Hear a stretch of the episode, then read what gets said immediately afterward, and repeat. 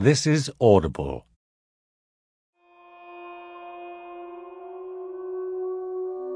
Doctor Who and the Sontaran Experiment by Ian Marter. Read by Jon Culshaw. Chapter 1 Stranded. A huge red sun hung in the sulphurous yellow sky, its angry light filtering through thin clouds of whitish mist which swirled over the deserted, wasted landscape. Its dulled rays were reflected with a sinister glow in the scarred surfaces of nine spheres, each about a meter in diameter, which formed a perfect circle, roughly 12 meters across. The circle was set in an area of almost geometrical furrows and deep ruts, with blackened rocks showing through the scanty covering of dry, stringy, reed-like vegetation. The metallic skins of the nine globes were corroded and peeling, but here and there flickered a distorted image of the barren surroundings. Rolling moorlands bristling with reddish ferns that rustled ceaselessly with an eerie, brittle sound. Enormous rocky outcrops twisted into weird, nightmare shapes, casting their monstrous shadows whenever the sun broke through the curling wraiths of vapor. And in the distance, massive cliffs, hundreds of meters high, with squarish, almost man-made outlines. The dry air stirred, with warm and chilly breezes blowing together. Otherwise, all was still. Suddenly, something loomed in the center of the circle of spheres. For a moment, a bulky shape, with a pale yellow light flashing above it, wobbled uncertainly in the drifting mist. Then it abruptly vanished, leaving a dark, box-shaped hole. Seconds later it reappeared, accompanied by a raucous groaning sound which gradually died away like distant thunder. This time, the pulsing light shone brilliantly, and the ghostly object grew more distinct. It hovered, swaying precariously, then dropped heavily into the crackling reeds, coming to rest at a steep angle. The light was extinguished, and silence fell. Then Excited human voices came from inside the shabby blue-painted structure, and several shadows moved across the frosted glass windows, ranged along the top of each of its four sides. Painted above each row of windows were the words, Police, Public Call Box. The chipped and weathered panelling of the box creaked loudly, as it swayed alarmingly to and fro, and it all but toppled over when a door suddenly flew open in the uppermost side. A very tall man appeared, balanced for a moment on the threshold, then took a deep breath, and jumped lightly to the ground. He was dressed in a voluminous rust-coloured velvet jacket and oatmeal tweed trousers, and he wore an enormously long multicoloured scarf tied with a giant knot under his chin. A battered felt hat with a wide brim was crammed haphazardly on top of his mass of brown curly hair. He surveyed the scene with a single sweep of his huge, eager blue eyes. Then, gathering up the trailing ends of the scarf, he strode across to the nearest silver sphere. What an extraordinary coincidence! He boomed, kneeling down to examine the blistered metal. I wonder if it works. Tugging an old-fashioned ear trumpet from a bulging pocket, he clapped the battered horn against the globe and slowly moved it about while listening intently into the earpiece. He rapped on the sphere a few times with his knuckles and listened again. After a few seconds, he sprang up, darted to the neighbouring globe, and repeated his examination. I don't believe it, he cried, springing up again and rushing across to examine a globe on the opposite side of the circle. Meanwhile, a burly young man in duffel coat and Wellingtons had clambered out of the police box and was reaching up into the tilted doorway to help a trim young lady clad in bright yellow waterproofs and sou'wester to jump down. All at once, with a noise like a sudden gust of wind, the police box vanished, and the astounded young man found himself supporting his companion in mid-air. He stared open-mouthed at the black hole before his astonished eyes. Doctor, what's happened to the TARDIS? the girl cried. Quiet, Sarah, commanded the kneeling figure. He had prized open a panel in the underside of the globe and was groping about inside it with a frown of concentration. But it... it's gone, Sarah cried, waving her arm about in front of her. It's just disappeared. The doctor glanced up irritably. Then he sprang to his feet. Harry, you've been meddling again, he said angrily. But I haven't touched a thing, Harry protested, promptly disappearing so that Sarah was left suspended above the ground for an instant, before falling spread-eagled into the reeds. A few seconds later, he reappeared. Have I, Sarah? He blinked and instantly vanished again. Sarah scrambled to her feet and looked in all directions for the invisible Harry. It's quite true, Doctor, she grudgingly agreed. Just for once, it's not Harry's fault. And she was almost knocked sideways as Harry reappeared for the second time. Look, I do wish you'd make up your mind, Harry, she snapped, clinging to Harry's arm for support. He stared at her in a daze and mumbled his apologies. Quick! Come out of the circle! the doctor shouted, waving his arms urgently. If this little lot should happen to get into phase at once, you'll be gone forever. And with that, he dived back under the globe and resumed his investigation. You all right, old thing? Harry asked, gallantly helping Sarah across the uneven area enclosed by the strange glinting spheres. Sarah shook herself free from Harry's grasp. In the first place, I am not a thing, she muttered through clenched teeth, stumbling over what looked like a mass of giant petrified tree roots. And in the second place, I am perfectly capable of fending for myself, thank you. Excellent. I see you've decided to stay after all, grinned the doctor, glancing up as they joined him. He adjusted the settings on the handle of his sonic screwdriver, a complex instrument shaped like a pocket torch, and then reached up inside the sphere. I'm afraid we've lost the TARDIS for the present, he murmured, apparently fiddling with some kind of mechanism. But this is a most extraordinary piece of luck. Sarah looked at the ring of globes doubtfully. What's it for? she asked. Losing the TARDIS doesn't seem very lucky to me. She thrust her hands into the pockets of her luminous anorak and stared gloomily at Harry. The doctor emerged from the opening in the sphere and sat back on his heels. He tapped the side of the globe and made it vibrate like a gong. Harry jumped. This is an old triphasic triple field design, the doctor cried with enthusiasm. But it appears to be virtually intact, and I think that with a little effort I can almost certainly get it to work. Yes, Doctor, but what's it for? Sarah repeated. It's an early prototype matter transmitter, of course, the doctor said.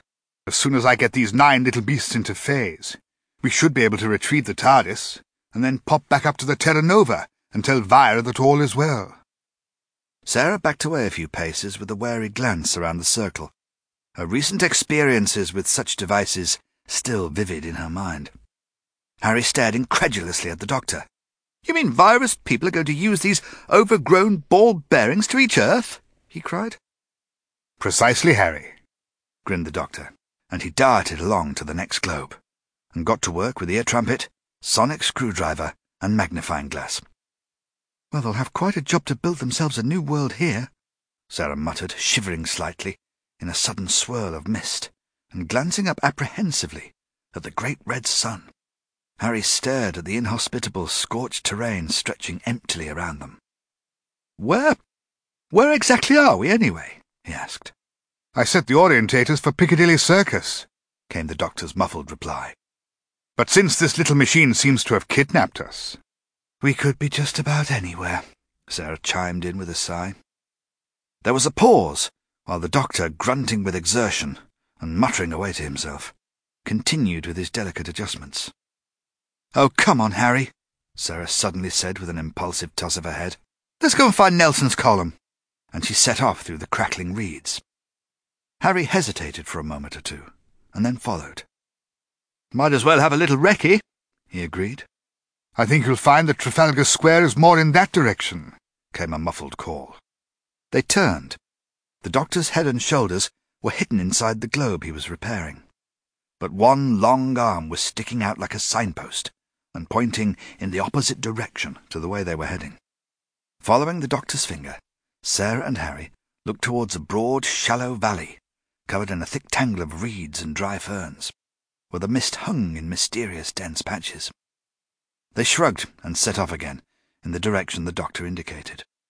As they began to descend through the undergrowth, stumbling among the concealed rocks and boulders, a distant voice behind them called, Do mind the traffic.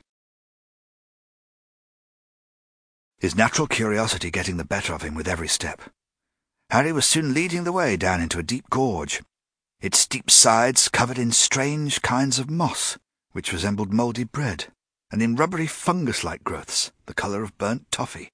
Enormous rocky outcrops reared above them, like fantastic heads carved out of ebony, and all around them were scattered massive glassy boulders. Here and there rattled patches of reed and thickets of giant thorn, bristled with vicious reddish daggers. Harry searched eagerly about in the undergrowth, and among the treacherous crevasses which ran in all directions, exclaiming with delight and surprise at each unfamiliar sign of organic life he found. I say, old thing, look at these! he cried, reaching up towards a cluster of gigantic berries growing in a cleft. Sarah glanced at the shriveled black fruits and shuddered. She was becoming more and more apprehensive. While Harry had forged on ahead, she had been holding back and looking cautiously around her. Once or twice, she was sure that she heard leathery flapping sounds high in the mists, and she was rapidly becoming convinced that hidden eyes were fixed on them from all sides. Don't touch them, Harry, she murmured. Sarah, whatever's the matter? he exclaimed. Sarah stopped. I don't like it, Harry, she said. It's not like Earth at all. But it's quite fantastic, cried Harry, squeezing one of the poisonous-looking berries. A treacly green juice burst out over his fingers. These botanic mutations are... Mutations? Sarah gasped, her eyes widening. Harry nodded and held out his hand to show the rubbery green globules clinging to his fingers. The result of unnaturally high solar radiation levels, I expect, he explained casually. Sarah looked up into the drifting veils of vapour. Harry, there's something up there, she whispered. Harry put his arm reassuringly around her shoulders. Nonsense, he laughed, glancing upwards. I don't suppose any of our feathered friends survived. He gave Sarah a comforting squeeze and wandered away, up towards the head of the ravine. Mind you, he went on, some of the reptiles might have managed. Sarah followed, reluctant but anxious to keep up. You mean there might be, well, things here? she called softly. Harry shrugged. There can't have been any animal life on Earth, not of any size, for thousands of years, he replied, reaching the brow of the rocky slope. But things will change when Vira and her people arrive. Their animal botanic section was chock-a-block with... Harry's words died abruptly, and he seemed to suddenly disappear into the ground. Her heart thumping, Sarah was rooted to the spot. She waited for Harry to pick himself up, but nothing happened. She edged forward very slowly. All at once, a flurry of clattering and flapping noises burst from a nearby outcrop above her. She peered fearfully up at the misty slopes, but could see nothing. The gorge echoed a moment, and then went quiet. Sarah crept cautiously over the slippery rocks, glancing constantly behind her. Just as she began to climb the slope, leading to the spot where Harry had been swallowed up, a hail of pebbles suddenly rattled down into the ravine and bounced violently around her. She stared wildly upwards. A dark shape hung momentarily in a thin patch of mist, and then vanished with a leathery clatter. Gasping with terror, Sarah started to scramble recklessly over the uneven ground. Just before she reached the brow, she slipped and pitched forward with a scream. She glimpsed a huge black space yawning in front of her, like a monstrous mouth, and then everything exploded as she cracked her head on a boulder.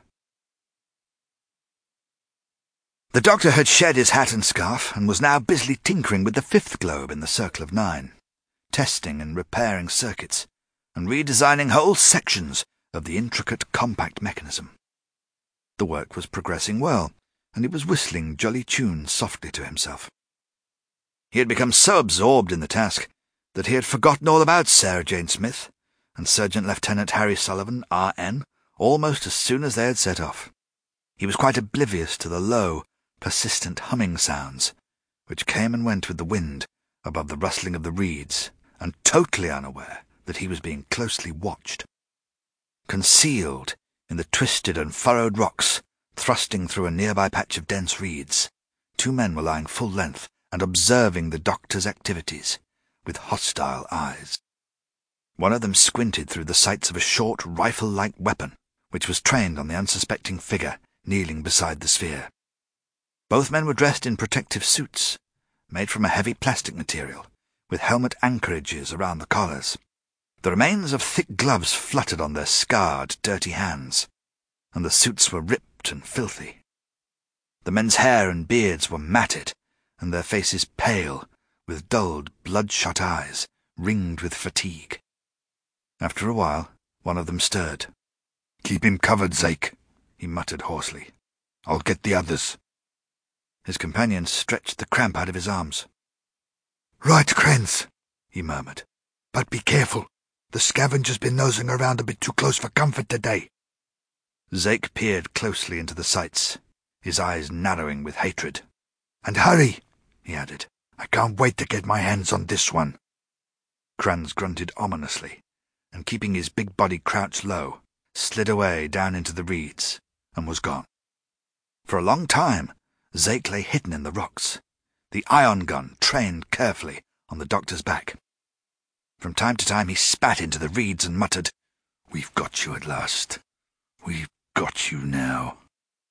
Then suddenly he stiffened. A relentless humming noise was quickly approaching, its sound rising and falling like a siren. Sweat broke out all over Zake's body and ran into his eyes.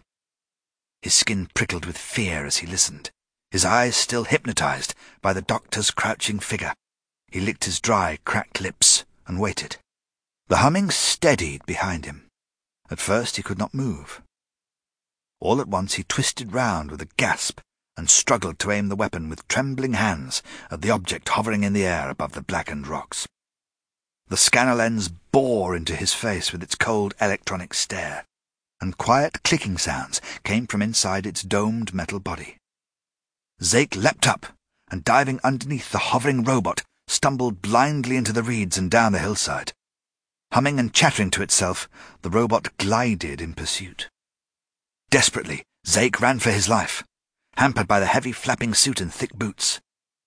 Again and again he turned and fired the ion gun at point-blank range. The invisible stream of ionized particles was absorbed harmlessly by the robot's metallic surface.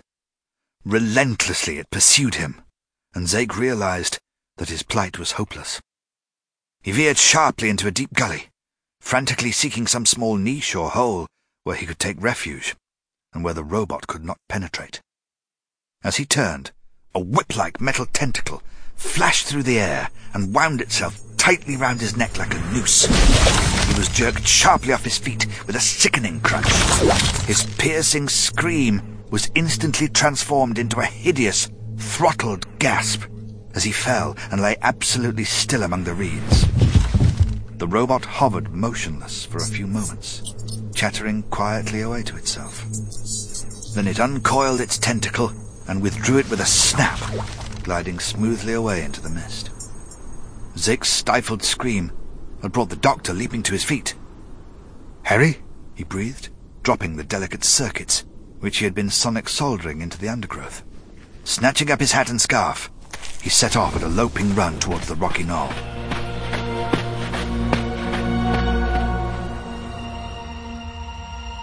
Sarah came to after a few seconds and found herself staring down into a deep, dark hole three or four meters across, with sheer rocky sides. In a daze, she gripped the crumbling edge a few centimeters in front of her face, dislodging a shower of sharp fragments, which clattered in the gloom below. Hey, watch out, old thing, called Harry's anxious voice. I don't fancy being buried alive, you know. Sarah clutched her splitting head, almost sobbing with relief. Harry! she cried. I can't see you. Are you badly hurt? She heard furious scrambling sounds from the bottom of the hole. Hardly a scratch, old thing, Harry replied. I was very lucky. All the same, he went on, I don't see how I can climb out of here. I seem to be trapped. Sarah glanced round, vainly searching for something to use as a ladder or rope. Then she suddenly noticed the collapsed remains of a carefully constructed camouflage of reeds and foliage through which Harry had fallen. There's something funny here, Harry, she murmured, struggling to clear her aching head. It may appear highly comical to you, Miss Smith, Harry muttered testily. But I'm afraid I don't see. Harry, this hole was deliberately covered over, Sarah interrupted with a frown. Harry snorted with exasperation. Well, of course it was, he cried. Otherwise I wouldn't have fallen down.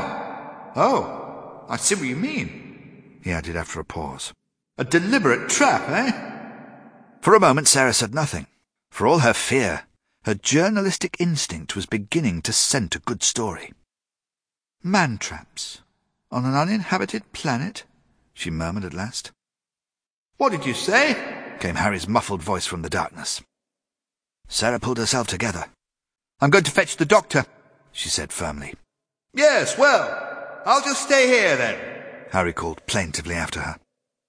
Sarah took a deep breath, stuck out her chin resolutely, and slipped away into the echoing ravine. The doctor looked down at Zake's crumpled body. He was greatly relieved to find that it was not Harry or Sarah. Broken neck, poor fellow, he murmured, gently closing the lids over the wild, dead eyes. He remained for a moment, staring thoughtfully at the dead man's spacesuit. Then he sprang up and made towards the top of the outcrop, filled with apprehension for the safety of his two missing companions. But just as he emerged from the narrow gully, something seized him from behind and tightened round his throat so that he could scarcely breathe. At the same instant, a huge figure, clad in a spacesuit identical to that of the dead man, dropped from a ledge in front of him, barring the way. The doctor was forced to his knees, choking and gasping, his eyes bulging out of his head. His hair was grabbed, and his head wrenched viciously back. The scarf bit into his neck. You killed our mate! You killed Zake! growled the powerful figure standing over him. And now we've got you! rasped a second voice behind him. The doctor fought to loosen the suffocating noose. I do assure you, I have no intention of hurting anyone, he gasped. Please, please release me. Just try convincing the others, sneered the towering figure, and again the doctor's head was jerked sharply back. We've all waited a long time for this, the voice behind him threatened in an ominous undertone. Unable to speak, the doctor tried to twist round to face the hidden captor, but his head was thrust violently forward again. The giant figure loomed larger and larger as the doctor stared, until it seemed to fill the sky. Then he lost consciousness.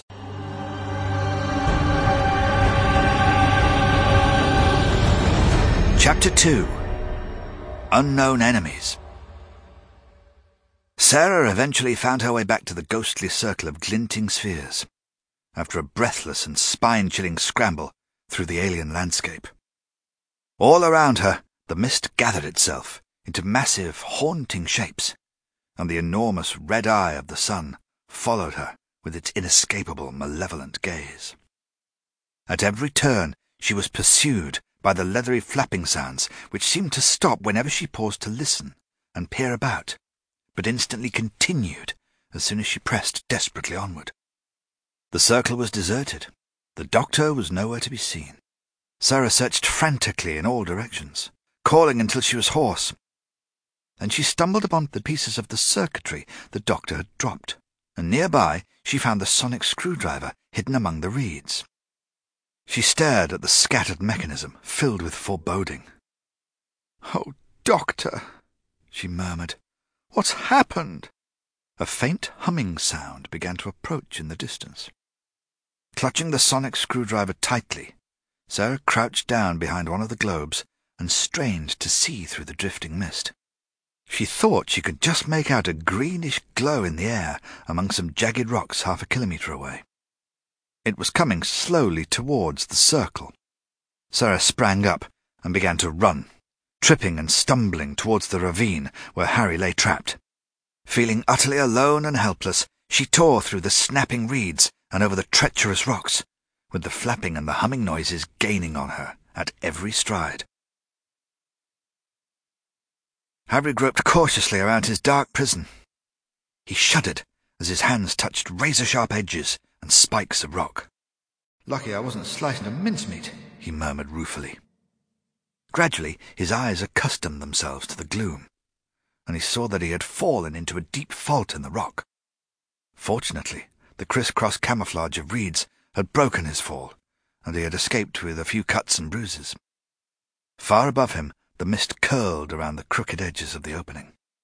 He quickly realized that he had no hope of climbing the sheer, twisting sides back to the surface. He would just have to wait until Sarah returned with the doctor, and hope that the doctor could devise some clever method to rescue him. The air down in the fissure was curiously warm, and it smelt like a mixture of sulphur and hot oil. Harry quickly discovered that warm air was issuing from narrow shaft-like openings scattered around the sides of the hole. He considered trying to wriggle into one of them to see if it might lead him back up to the surface, but the warm fumes made him think of volcanoes and the unknown depths of the earth. He was afraid to even put his arm into one of the openings. He was about to investigate a cluster of strange bubble formations in the floor of the cavernous vault, when something flew past his face and shattered one of the globules, as if it were made of glass. Harry reeled backwards, his face stinging from the impact of dozens of tiny, sharp fragments. Then a cascade of stones ricocheted around him. Harry shielded his face with his arms and peered cautiously, but expectantly upward. Sarah? he called. Is that you? Another fusillade of missiles careered down and shattered in a series of bursts behind him. Hey, steady on, old thing! he yelled, cradling his head and crouching against the wall of the cavern. There was a brief lull. Harry listened, full of misgiving. The only sound from above was a strange flapping, and what seemed like laboured breathing, which came and went round the edge of the hole far above him. Look here, he began, venturing slowly to his feet. Just in time, he jammed himself into the nearest of the narrow openings, as a sudden hail of boulders, pebbles, and dust started to fly around the crevasse. As the roaring avalanche increased, Harry forced himself further and further into the tunnel. For a few agonizing moments he was faced with a choice. Either to risk being crushed alive under the rocks in the hope of eventual rescue, or to brave whatever horrors might lie in wait inside the tunnel. Even as he hesitated, the entrance of the shaft was rapidly blocked with boulders and splinters of rock. He no longer had any choice. There was only one way he could go. The doctor's limp body was dumped at the entrance to a small cave, let into the base of a towering cliff face, overlooking a vast plain scored with deep canyons. The mouth of the cave was half covered by a crude awning of reeds and thick ferns, and nearby an open fire blazed fiercely. A scruffily bearded, wiry man, dressed in the remains of a heavy spacesuit, unwound the scarf from the doctor's neck and rapidly bound his arms tightly to his sides. The massive figure of Krans emerged from the cave carrying a small flask. He flung some of the contents into the doctor's face with a mumbled curse. Are you mad, Krans? cried the other man, trying to snatch the container away. Don't want to die of thirst yet. Not until I have to. Krans brushed him aside with a shrug of his powerful shoulder. He's coming round the Erak, he growled. The doctor's eyes had flickered open and then closed again. Krans lumbered over the fire and drew out a crackling branch, which he brought over and thrust towards the doctor's face. What have you done with the rest of our crewmates? he snarled. The doctor flinched away from the blazing brand with a gasp. He opened his eyes and looked down at his pinioned arms with a mildly puzzled expression. Then he stared straight at Krans and smiled. Do you think I could have a glass of water? he croaked. Krans pushed the burning branch closer. The doctor pressed himself back against the cliff. What's happened to Roth and Warra and Henk? snapped Erak. The doctor craned round to look at him. Oh dear, he sighed. I was so hoping for news of some dear friends of my own, but I fear I cannot help you at all. So there are more of you, said a clear, authoritative voice from beyond the makeshift porch. A tall, slim, fair-haired man of about forty, was gazing contemptuously at the doctor's bound, huddled figure. Two very dear companions, said the doctor, struggling to sit more upright. Perhaps you have seen them. Where did you find him? demanded the newcomer, ignoring the doctor. First saw him lurking around that damned circle, Erak replied, giving the doctor a sharp nudge so that he fell sideways, unable to save himself. I was not lurking, he corrected gently. I was simply attempting to repair that old transmat installation when I... Erak jerked the doctor upright again. That old what? cried the tall newcomer, approaching with an incredulous stare. There's no transmat here, Erak snapped. The Earth's been junked. The doctor shook his head emphatically. Temporarily abandoned, perhaps, he smiled. But far from junked, as you call it. He's finished. Useless, Krans shouted in a sudden burst of fury. It's nowhere near the patrol zone, so no one comes here, ever. Check Vural. Krans flung his last remark up to the tall, fair-haired man. He nodded slowly in agreement. How did you get here? Vural demanded, staring down at the doctor. I was about to ask you the same question, the doctor replied calmly, his eyes watering with the smoke from the glowing branch. Krans suddenly shoved it right up against the doctor's face, quivering with pent-up violence. Don't play smart with us, he hissed. Then he turned to Vural. We're getting nowhere like this, he muttered. So why don't we finish him off? Vural motioned Krans to lay off. He fixed the doctor with piercing eyes and said in a quiet but menacing tone, You know well enough how we got here. We were in orbit, measuring solar radiation levels. You sent out a bogus Mayday call and enticed us down here.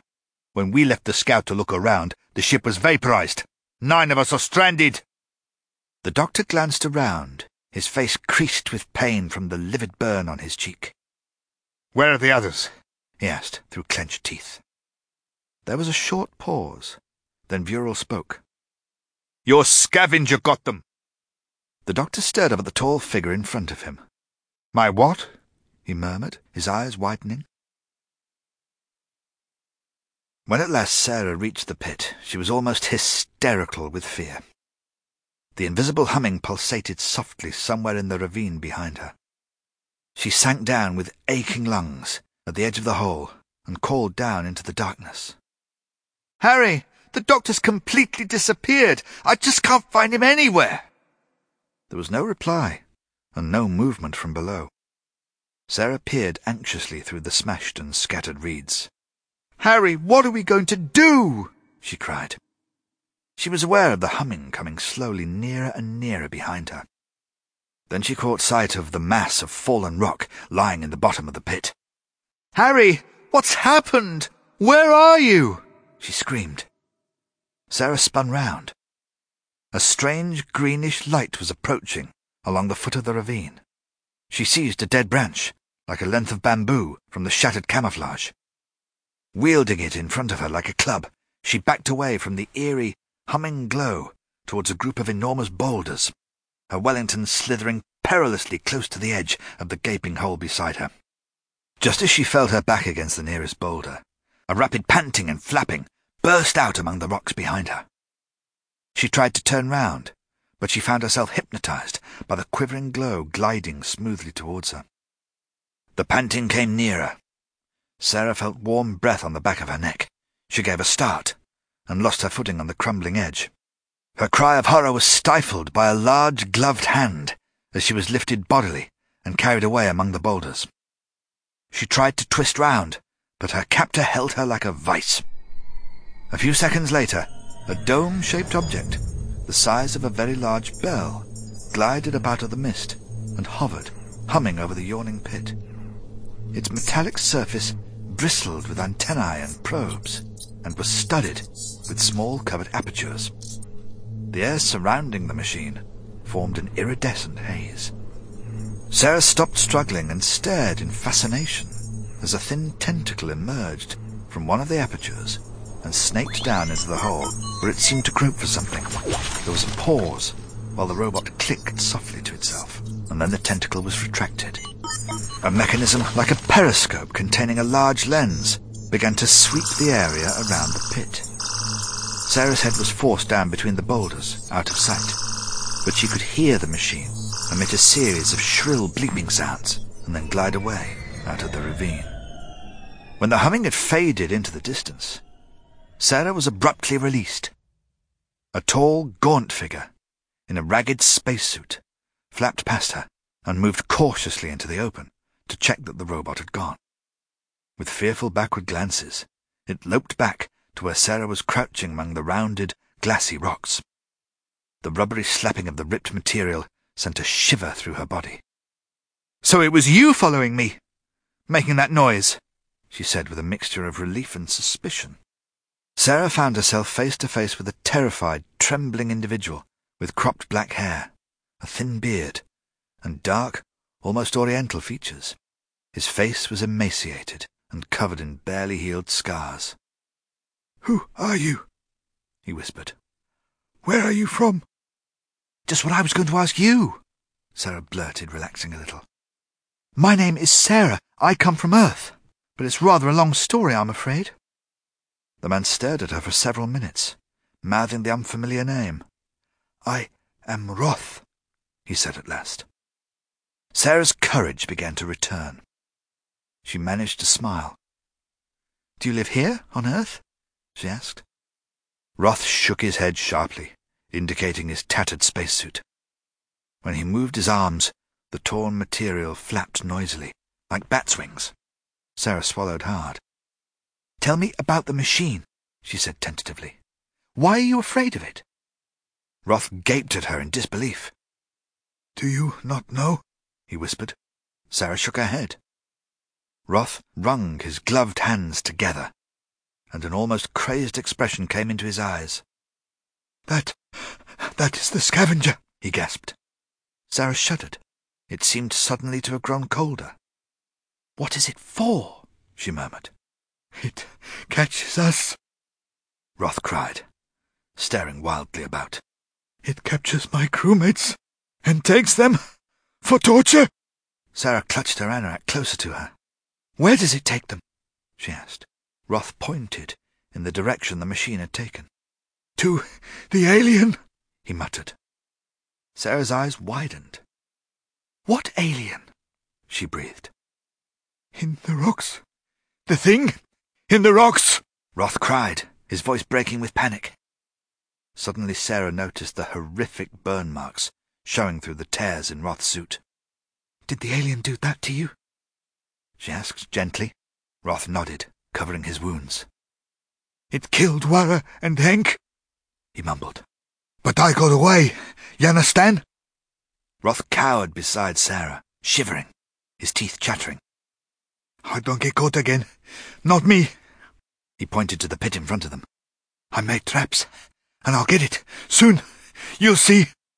A sudden defiance blazed in Roth's eyes, and it gave Sarah renewed courage. Roth, you've got to help me, she said earnestly. I came here with two friends, and they have both vanished. You understand? I mean, you understand. She corrected herself. Roth nodded furiously. I saw them. I watched you, he gabbled. One of them is at the camp with Vural. They found him at the circle. Sarah's face lit up. She grasped Roth's ragged sleeve. You mean you know where the doctor is? she cried. Vural and his crew were rapidly losing patience with the doctor. His calm politeness baffled them and deepened their suspicions.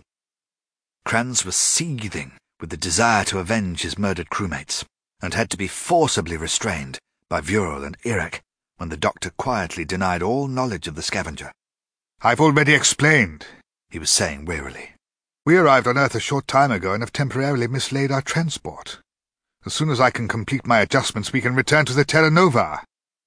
There was a pause, while the three crewmen stared at the doctor. He's crazy, spat Krans, giving the embers of the fire a vicious kick. You don't really expect us to believe that, said Vural with an ironic smile. Why shouldn't you? the doctor asked innocently. Because the Terra Nova doesn't exist, Krans sneered. Vural gave a short laugh. The lost colony, he said dismissively. It's a good story that mothers tell their children. The doctor was leaning forward, secretly testing the tightness of his bonds. Fascinating, he murmured. A myth. Like Atlantis. And it's never been found, Erak said with menacing finality. It was no good. Weakened as he was by his recent treatment at the hands of Krans and Erak, the doctor knew he could not possibly free himself from the unyielding coils of the scarf. His only hope was to play for time. He had been observing something odd about Vural's manner, and it had given him an idea. Well, I can assure you it was real enough when I left it. He smiled with childlike frankness. The Earth's been cool a long time now, Vural scoffed and the Terranovans have never come back. But the survivors are reawakening at this very moment, the doctor cried, looking round excitedly. They will be delighted to discover that they are not the sole remaining members of the human species. His eyes fixed with a sudden frown upon a small object, suspended like a pendant round Vural's neck, and just visible inside his open suit. He leaned forward as far as he could to look more closely. You are human, I take it, the doctor murmured. For a moment Vural hesitated. He glanced quickly down at his chest, and then furtively across at Krans and Erak. They were staring uncertainly at the doctor. Vural pushed him roughly back against the outer wall of the cave, and said rapidly, clutching the front of his suit together, Galsec Colony 7. Slumped against the rock, his hat tipped over his forehead, the doctor gazed searchingly at Vural through half-closed eyes. In a whisper that neither Krans nor Erak could hear, he said, Nevertheless, your little trinket is not a product of human technology, I fancy.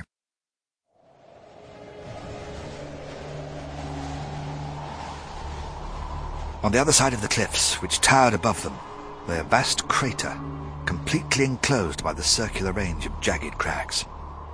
Hidden somewhere inside the crater was a brightly flickering fluorescent screen, and for a few moments the doctor's face had loomed there as a bulbous, distorted image, his piercing eyes staring out. Then something had blotted the image, and the screen had darkened. At that moment, there had been a hissing intake of breath, a nightmare gasp of anger and frustration. Three enormous talons, sheathed in a heavy, paw-like glove, had hovered over the mass of switches, clustered around the screen. Then the hand had swept down and cut the picture with a vicious jab. Sarah did her best to keep up as the agile Roth led her swiftly towards the Galsec colonists' hideout. He leapt through gullies and over ridges as if he knew every single metre of the terrain. Suddenly he pulled her down into the reeds and pointed towards the ragged cliff hanging nearby in the mist. Your friend, the doctor. He's just a ways up there, he whispered. Come on, then, Sarah panted, promptly setting off. But Roth remained crouching in the undergrowth, the whites of his eyes showing starkly as he glanced sidelong towards the base of the cliff. What's the matter? Sarah frowned, turning back. What is there to be afraid of? They're your mates. Roth shook his head vehemently. Not Vural, he muttered. Sarah flinched away in alarm as Roth suddenly seized her arm fiercely, fixing her with a crazed stare. Vural's hooked, he hissed. The scavenger caught he. Took him to the crater.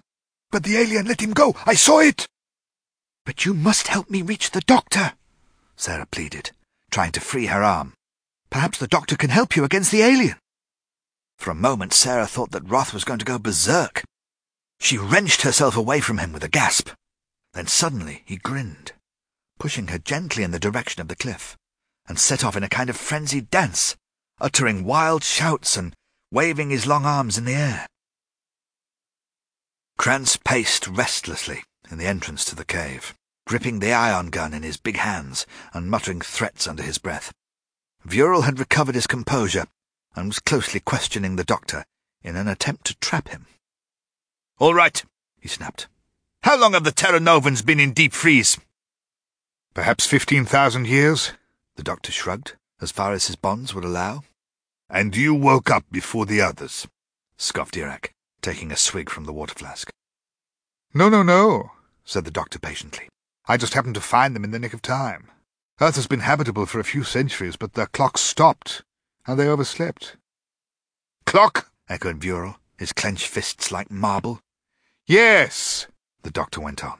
And since I am something of an expert where time is concerned, I just made a few with a lightning movement, like a jackknife opening, the doctor sprang to his feet, taking the three Galsec crewmen completely by surprise. I say, he cried, jumping precariously onto a boulder. It's just occurred to me I might well be able to help you. After all, you don't want to be marooned here forever. Vural and Erak slowly advanced towards the doctor, while Krans covered him with the ion gun. But first, the doctor chattered on, tensing like a panther about to spring. I'd like a couple of eggs, lightly boiled and a slice or two of toast and honey. At that moment, wild cries were heard in the distance. Erak whirled round. Look, it's Rothy! he cried, pointing into the valley. Vural and Krans turned and stared. Then all three began to run towards the weirdly capering figure of their lost crewmate. When Roth saw them approaching, he streaked away, zigzagging out of sight, with the doctor's three captors in hot pursuit. No sooner had their cries died away than Sarah slipped along the foot of the cliff and started feverishly tugging at the knotted scarf. Hello, Sarah. The doctor grinned delightedly. Who's your speedy friend? Explain later, Sarah panted, freeing the doctor's arms. Come on, she cried, dragging him away along the cliff. Where are we going? The doctor shouted, clinging onto his hat. To the pit, of course, Sarah cried impatiently. Wait, the doctor called anxiously. The sonic screwdriver. I seem to have mislaid it. I feel quite lost without it. Sarah instantly produced the vital instrument from her pocket, and the doctor seized it with a brilliant smile of relief. Now I'm ready for anything, he beamed. Lead on, McSmith. Chapter 3 Capture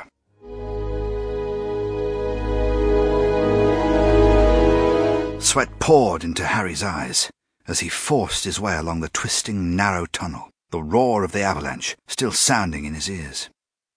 The shaft had soon turned upward at a steep angle, and now it was almost vertical.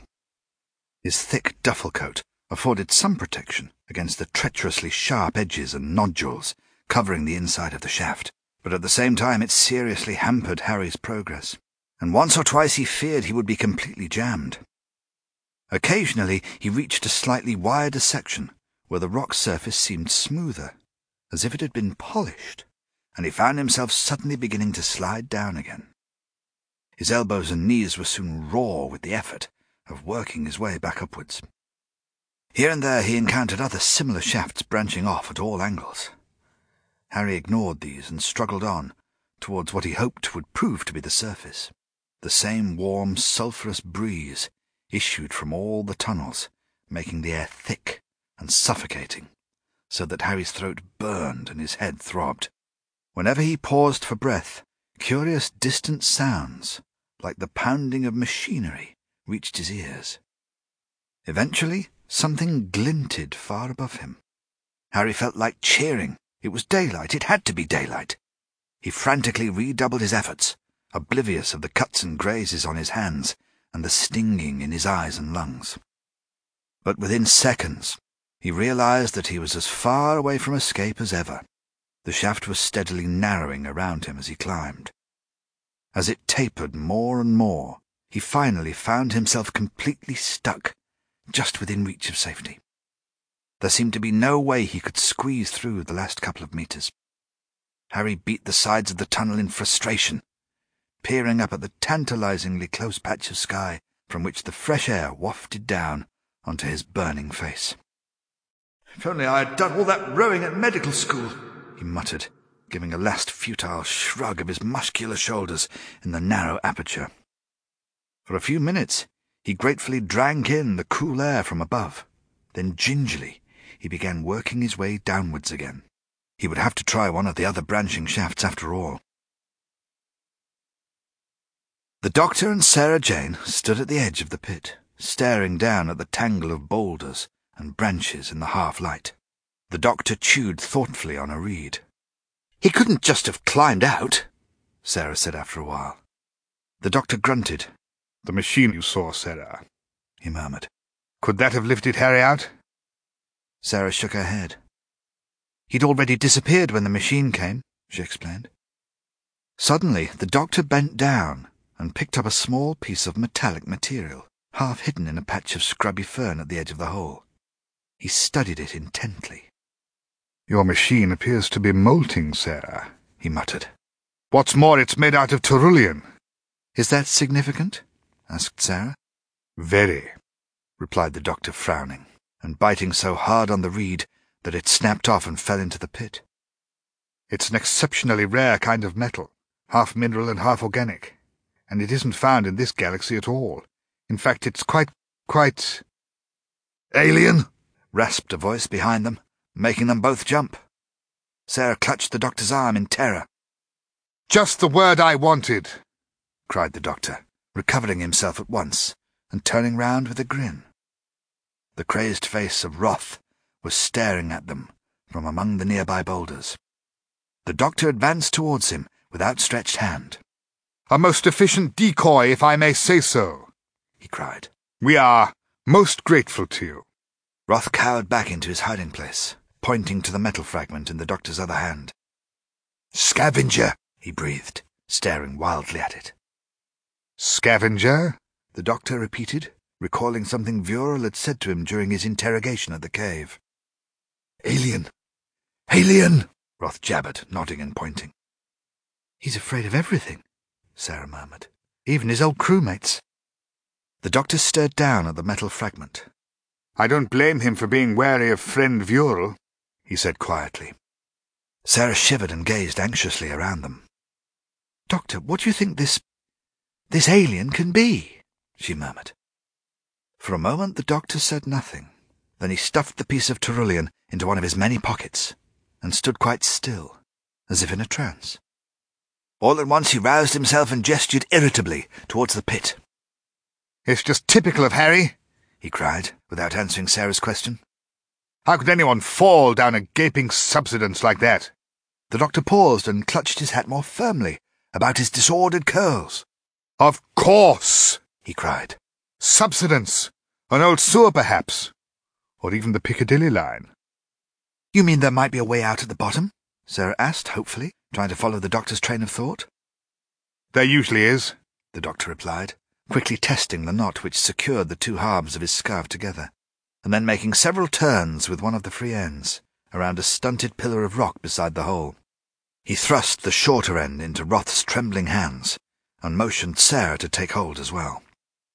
Before she could protest, he had flung the longer end of the scarf into the pit and was preparing to climb down. Hang on, he cried. I shan't be long. Sarah looked at him in horror. Doctor, she shouted. If you fall, we'll never get you out. The doctor gave a swashbuckling wave of his hat. I'm sure you won't let me down, he cried, and slid abruptly out of sight. Sarah watched the thick woolen stitching stretch into a taut, narrow rope as it took the doctor's considerable weight. The turns about the spike of rock held, and Roth and Sarah felt the vibrations of the scarf as the doctor lowered himself down, hand over hand. I hope it's long enough, Sarah murmured. She turned to Roth. His swarthy face had gone deathly pale. Suddenly he began to gibber, his whole body shaking. No, no, no, he muttered. Then Sarah heard it the undulating hum of the scavenger approaching over the boulders behind them. She clung tightly to the vibrating scarf. Doctor! she screamed. It's here! It's here! There was a sudden hissing through the air, and a segmented strand of wire lashed itself around her wrist, gripping it so fiercely that in a few seconds her hand was completely numbed. With another whip-like sound, Roth was similarly caught. The scarf slipped from their grasp, and started to unwind from its anchorage around the stump. There came a muffled cry from the pit, and the scarf went slack. Sick with fright, Sarah glanced round. The robot was hovering a few meters away, at the head of the ravine, its baleful electronic eye fixed on her and Roth. It swiveled its scanner and all but wrenched them off their feet as it rose and began to glide away out of the ravine, drawing the defenseless humans screaming and stumbling in its wake. The doctor lay among the tangled reeds and boulders, the end of the scarf loose in his limp hands. Blood welled up from a deep gash in his ashen forehead.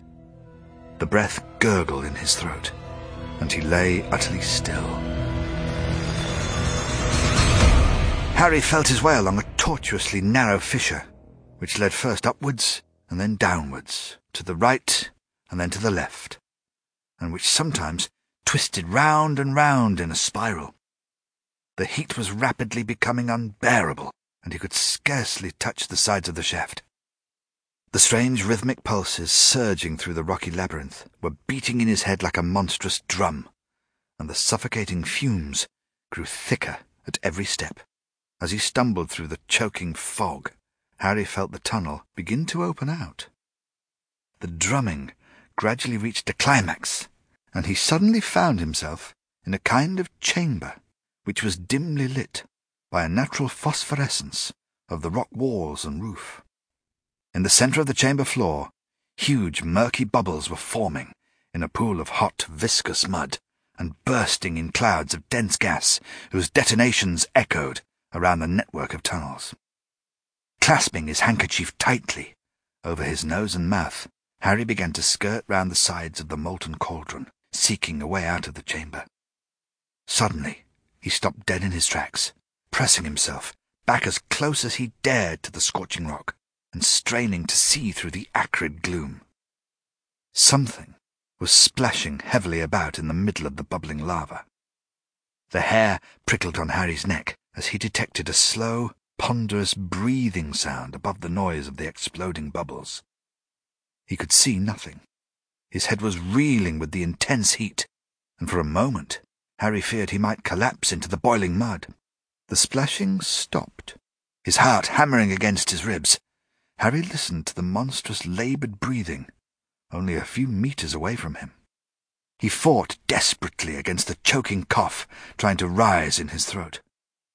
Suddenly, the ground shook under his feet as something began to move away with a stamping tread. The breathing grew fainter and fainter. Banishing his fear in his panic to escape from the scorching underground maze, Harry edged his way quietly as he could round the chamber. He soon came upon a large aperture, big enough for him to enter upright, in which the air seemed slightly clearer and cooler. With frequent pauses to check for the slightest movement in the darkness, Harry crept cautiously along the tunnel. Its twists and turns soon revealed a circular patch of light ahead. Eagerly he hurried forward, and was about to break into a run, when something appeared to step out of the tunnel wall just in front of him. He went rigid. The distant patch of daylight was momentarily blotted out by an obscure, massive shape, which began to move ponderously away along the tunnel. Harry watched in horrified fascination as the heavy footsteps pounded along, accompanied by stentorian breathing. As the sounds receded, an enormous figure, like the statue of a huge, thick-limbed man, somehow brought to life, was gradually silhouetted against the circle of daylight. As it lumbered out of the far end of the tunnel into the open, Harry glimpsed its coarse, greyish hide, like pumice stone, shuddering at each step. He began to shiver in a sudden cold sweat.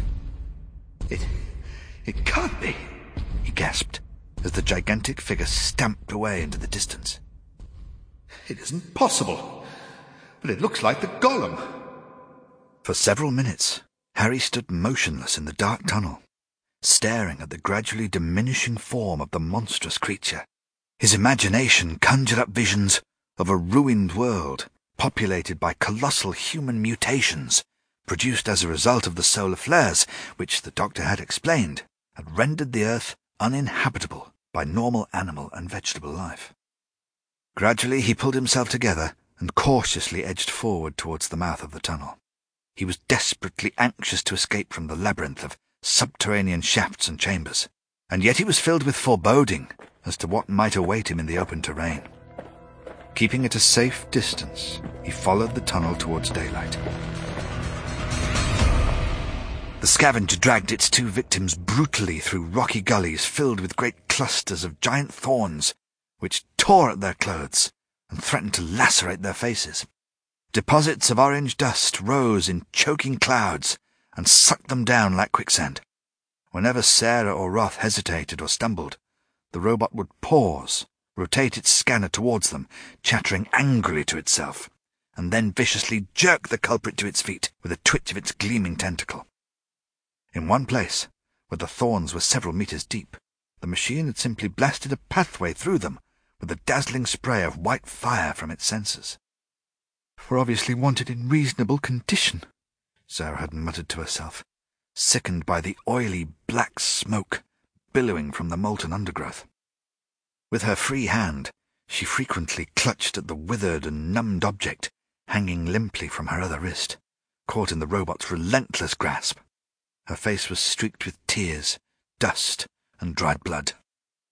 Beside her, Roth flapped along as if in a trance, whimpering his ceaseless refrain. No, no, no. Until, after what seemed hours, the scavengers suddenly slowed, and they entered a shallow, bowl-shaped area in the center of a vast crater. Deep V-shaped canyons radiated from the rock-strewn hollow in all directions, leading to the encircling range of cliffs. Roth immediately pitched forward to his knees, staring and gesticulating towards a massive spherical object dominating the middle of the hollow. The scavenger stopped and lowered itself so that it hovered a few centimeters above the ground. Then, after emitting a series of extremely high-pitched bleeps, it fell silent. Sarah stared at the enormous dimpled sphere in front of them. It was the size of a large house and resembled a giant golf ball.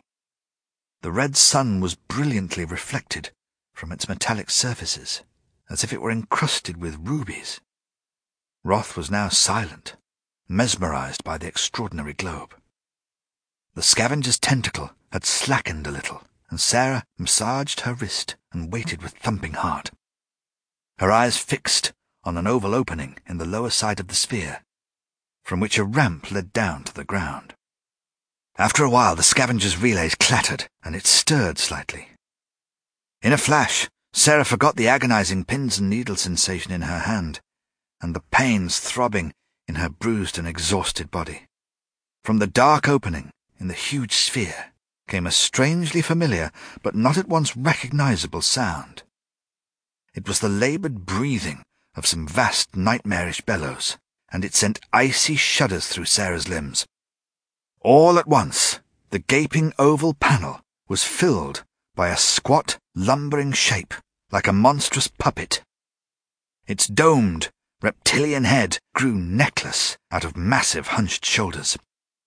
Each trunk-like arm ended in three sheathed talons and was raised in anticipation towards her.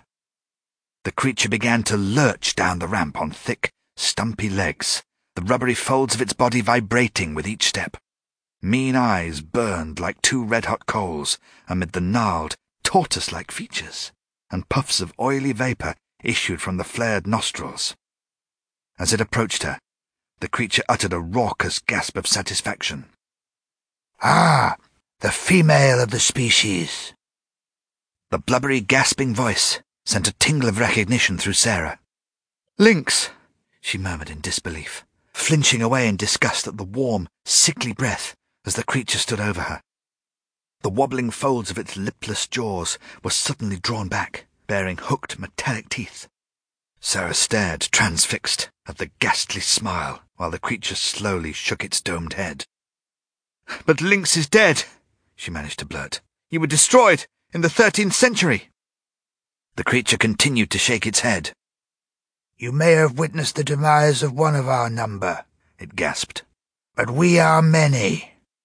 The shriveled tortoise face thrust forward, its red piercing eyes boring into her. I am Styre, Sontaran military assessor. Sarah forced herself to stare defiantly back. And what are you assessing? She found herself retorting, with a contemptuous toss of her head. There was a menacing pause, and then the creature seized Sarah's arm in its leathery claw. I shall continue, gasped the wobbling mouth with you. At that moment, Roth, who had been cowering silently at Sarah's side, sprang up, taking advantage of the loosening of the scavenger's tentacle. Not me! he shrieked, breaking into a run. No, no, you won't hurt me again! And he made off towards one of the nearby ravines. Styre raised his arm and aimed a small device like a wristwatch, which was incorporated into his sleeve. The fleeing crewman was enveloped in an intense white light and crashed lifeless onto the rocks. Sarah found that anger and contempt were beginning to conquer her fear. That was senseless, she cried. He was harmless. The Sontaran turned on her with a snort of oily vapour. And quite useless, he gasped, gripping her arm even more fiercely. He was of no further significance to my program. Sarah tried to wrench herself free, averting her face from the Sontaran's nauseating breath, but he lifted her roughly against his pulsing rubbery abdomen. Whereas you, Styre hissed, you are of much greater value for my purposes. Styre drew a small spherical microphone attached to a retractable cable from a battery of strange instruments arrayed round his belt, and without relinquishing his cruel grip on Sarah's arm, began to gasp excitedly into it. Assessment period gamma, solar interval 11. Human female, first specimen. His sparkling eyes glittered centimeters from Sarah's face. No apparent strategic significance. Presence on Earth planet unexplained. Results of tests will follow. The microphone snapped back into its housing, and the Sontaran tapped out rapid instructions on the touch button panel in the front of his belt. At once the scavenger clattered its relays in acknowledgement. It retracted its tentacles, rose a meter into the air, and glided out of the hollow into one of the ravines, its scanner sweeping from side to side as it hummed out of sight. Soon I shall have your companions, hissed Styre, dragging Sarah along as he lumbered towards one of the gullies on the far side of the hollow. But for the present, we shall proceed with you. The doctor moaned and stirred slightly. Then he began to thrash about in spasms of panic. The TARDIS was surrounded by a host of colossal rats, their teeth squeaking against the frosted glass window panes, and their claws tearing at the creaking woodwork of the battered police box. The wretched machine was completely out of control, and nothing the doctor could do would make it respond. It had drifted too close to the edge of a rotating black hole, and been pitched and tossed like a cork in a typhoon hurling the doctor against the controls. His head raging with pain, he struggled to activate the stabilizers as the voracious rats gnawed hungrily at the windows, fighting to get at him. Just as they seemed to be on the point of breaking in, a huge black cat, its fur on end and its claws gleaming viciously, sprang out from the TARDIS's control assembly, spitting and snarling, and devoured all the rats in an instant.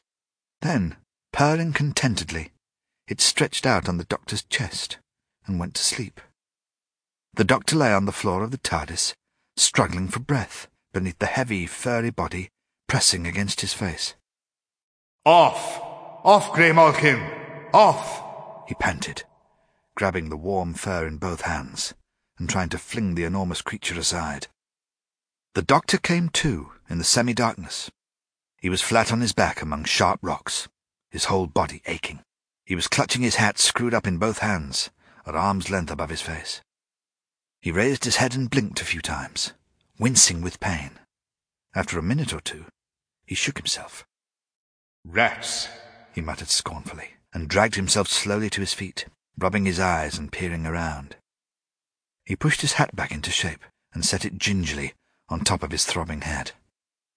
There was a sudden rustling and scrambling sound above him. For a second, the doctor hesitated, not quite sure whether he was still dreaming or whether he really was awake. He looked up at the daylight. The pit seemed even deeper from where he stood now. Sarah. Sarah Jane? He called softly. The sounds abruptly ceased.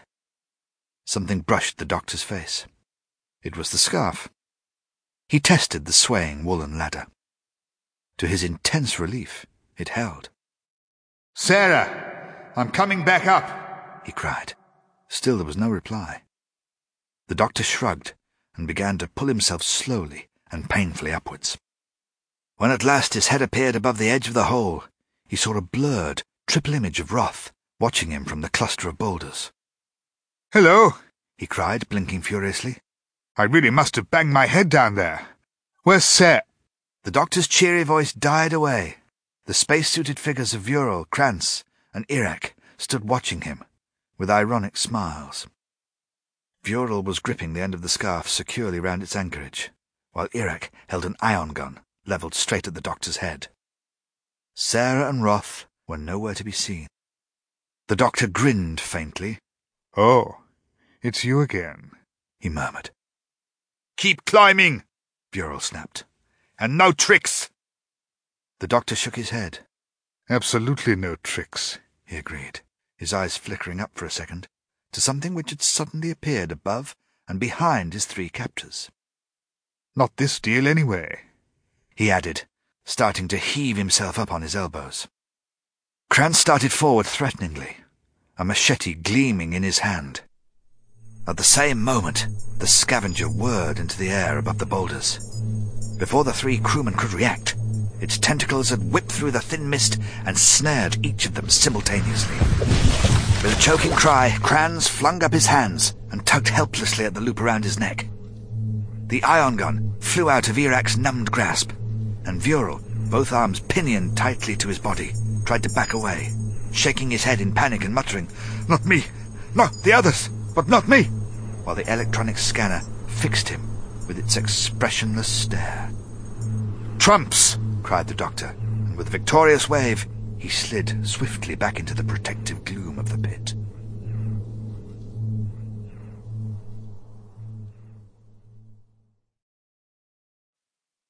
Chapter 4 The Experiment After his narrow escape in the subterranean labyrinth, Harry had stalked the monstrous figure of the golem through the rocky wilderness. From a vantage point, high on one of the ridges, radiating across the crater, he had witnessed Sarah's terrifying encounter with the creature in front of its hidden lair. He knew he had no chance of rescuing Sarah single-handed. His only hope was to discover where Sarah was being taken and then to try and find the doctor. As he scrambled through the maze of canyons and intersecting gullies crisscrossing the crater in pursuit of Sarah and her hideous captor, Harry racked his brain to remember the story of the golem, the man-made effigy brought to life by means of the Shem, the magic charm, destruction of which would render the creature lifeless again. But it was all too fantastic, he told himself, as he dodged between pinnacles and buttresses of rock in a landscape which suggested the petrified remains of a medieval city, melted and deformed by some catastrophe. The similarity sent a shiver through him, and he quickened his pace, anxious not to lose sight of his quarry. The wind moaned through the twisted rocks and echoed around him like the cries of ghostly victims or unknown and unimaginable beings. He felt sure that at any moment the luminous hovering shape of the robot would come gliding suddenly out of some concealed niche, or that a host of gasping, lumbering creatures would trap him in one of the defiles which branched in all directions. All at once Harry stopped, biting his lip in frustration. Sarah and the golem had vanished. He had lost them. He glanced up at the glowering sun, trying to orientate himself. The whining breezes mocked him. It was hopeless. Then from a nearby cleft in the rock, there came a chilling cry of agony. Arming himself with a small boulder, Harry approached. Sarah? Sarah, is that you? he called softly. A feeble, cracked voice tried to answer. Cautiously, Harry squeezed in among the thorns. A young man, emaciated and deathly pale, with long matted hair and beard, was manacled to the rock by his wrists so that his arms were fully stretched above his head, and his feet scarcely touched the ground. The ripped open top of his spacesuit hung in ribbons round his waist, and Harry winced at the sight of the wasted torso with sharply protruding ribs. Who did this? he breathed, tugging vainly at the strange metallic shackles, which seemed to be welded into the rock. Water. Water. The prisoner gasped through cracked and blackened lips, his head lolling from side to side. Harry thrust the stone he was carrying under the victim's feet to help support his weight. All right, old chap, he murmured. I'll soon get you some water. Harry searched feverishly among the rocks, but he knew it was quite pointless. Everything was scorched and bone dry. He had seen no pools or streams anywhere. He ran back to the dying man and listened intently the spasmodic fluttering of his failing heart. Did the the golem thing do this to you? he asked. The young man tried to shake his head, staring at Harry with glazed, bloodshot eyes. Not, not Gollum, he croaked with a shudder. Son, Sontaran? Harry frowned, trying hard to understand the prisoner's cryptic utterances. Sontaran? he echoed. The word meant nothing to him. The young crewman nodded feebly and began to murmur between desperate snatches of breath. Sontaran? In the hollow. Experiments with the others. Others dead. Scavenger comes at night. We were helpless. Harry clenched his fists in fury at the plight of the dying youth. Virtually dehydrated, poor chap, he muttered. He knew full well that despite all his medical expertise, there was nothing he could do. The young crewman would not last another hour. I'm going to get help, he murmured gently. You're going to be just fine. Reluctantly, he turned away. Dry-mouthed, and with a funny feeling in his stomach, Harry struck out through the maze of outcrops and gullies to try and locate the circle of spheres and, hopefully, to find the doctor. He hardly dared imagine what Sarah's fate would be if he failed. The Sontaran had dragged Sarah into a roofless alcove, almost completely concealed between sheer rock buttresses, which formed a narrow entrance less than a metre wide. The smooth, sheer walls towering into the sky were veined with filaments of coloured strata, and the floor of the alcove was carpeted with what looked like brilliant mosses.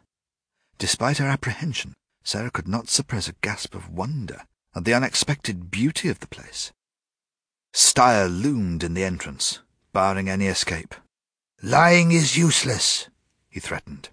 When I waylaid the Galsec craft, there were nine survivors. You were not among them. Sarah stood in the centre of the chamber, massaging her bruised wrist. So? she challenged, her jaw jutting defiantly forward. I ask you once more, Styre rasped. What is your planet of origin? I've told you, Earth, Sarah repeated. Styre raised his thick, powerful arms and clenched his enormous talons. There has been no intelligent life on Earth since the time of the solar flares, he roared. Oh, I'm much older than the solar flares, Sarah sniffed with mock haughtiness. Styre's hog-like nostrils expanded, ejecting a stream of clammy, rancid vapour. Amazed at her own courage, Sarah forced herself to face her monstrous captor without flinching. That is not possible, Styre bellowed. Sarah shrugged. There's no point in getting all steamed up about me, she retorted. I'm really quite insignificant. For a moment, the Sontaran, powerful and menacing though he was, seemed disconcerted by Sarah's defiant manner. Then he suddenly lurched forward towards her, his eyes glowing red and hissing like two gas jets. According to our data, you should not exist, he gasped. Therefore, we must investigate the implications of your presence here and make the necessary corrections. Sarah imagined the huge rubbery lungs inflating and collapsing like vast bellows as the alien's hollow gasps echoed round the alcove. Corrections to what? She asked, standing her ground with hands on hips. To the project, Styre breathed, towering over her. Sarah fought against the feeling of nausea welling in her stomach. Project? she inquired, determined to play for time and to glean as much as she could before being subjected to whatever fate the Sontaran intended for her. Styre swung heavily round and tramped towards the opening between the rocks. It will not concern you, he rasped. You will not exist. Raising a massive arm, Styre adjusted something set into one of the flanking buttresses. At once, a faint barrier-like, thick, uneven glass appeared across the entrance to the alcove. Styre bared his curved metallic teeth in a leathery reptilian grin. But first, he concluded, we shall discover what you are made of. Then he turned and lumbered away. Sarah waited for a moment and then ran towards the opening. Even before she reached it, she knew there was no escape. The narrow space between the buttresses wobbled like a distant heat haze, and the air surrounding it crackled as if with a fierce electric charge. She sank down disconsolately in the centre of the mossy floor, utterly alone. Harry had disappeared, and the doctor was lying injured, or perhaps even dead, at the bottom of the pit. There seemed to be no hope for her. She was completely at Styre's mercy. As her hands ruffled the moss around her, she suddenly glanced down and then examined the multicoloured carpet more closely. It was not moss at all, but a vast cluster of tiny ends of wire. She sprang up and peered closely at the walls of the alcove. What appeared to be intermingling veins of different rock strata were in fact wire elements embedded in the rock's surface. Just as she stretched out her hand to touch them, the whole alcove seemed to suddenly come alive around her. With a thunderous tearing sound, the surrounding rock began to bulge and twist into nightmare shapes. Gigantic gnarled faces with bottomless pits for eyes, and grinning mouths bristling with razor-edged fangs burst out at her from the heaving walls of the alcove. Bubbles of loathsome, oozing liquid seeped from thousands of tiny fissures and formed into strands of molten rock, thin as cobwebs, which enveloped her like a cocoon. It seemed to Sarah that unmentionable horrors which had lain hidden at the back of her mind all her life were suddenly becoming reality all around her. She flung herself onto the undulating floor and covered her face and screamed as the rock reared up in waves and folded around her, engulfing her slowly like a huge, bellowing maw.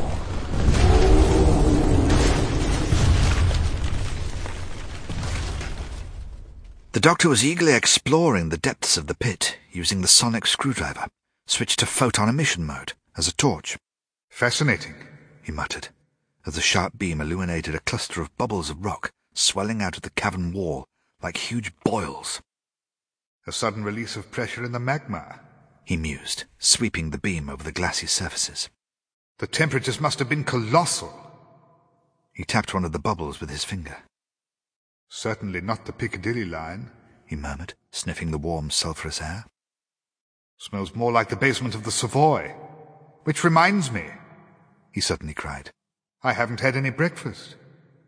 The doctor listened intently to the mingling echoes of his voice until they had died away.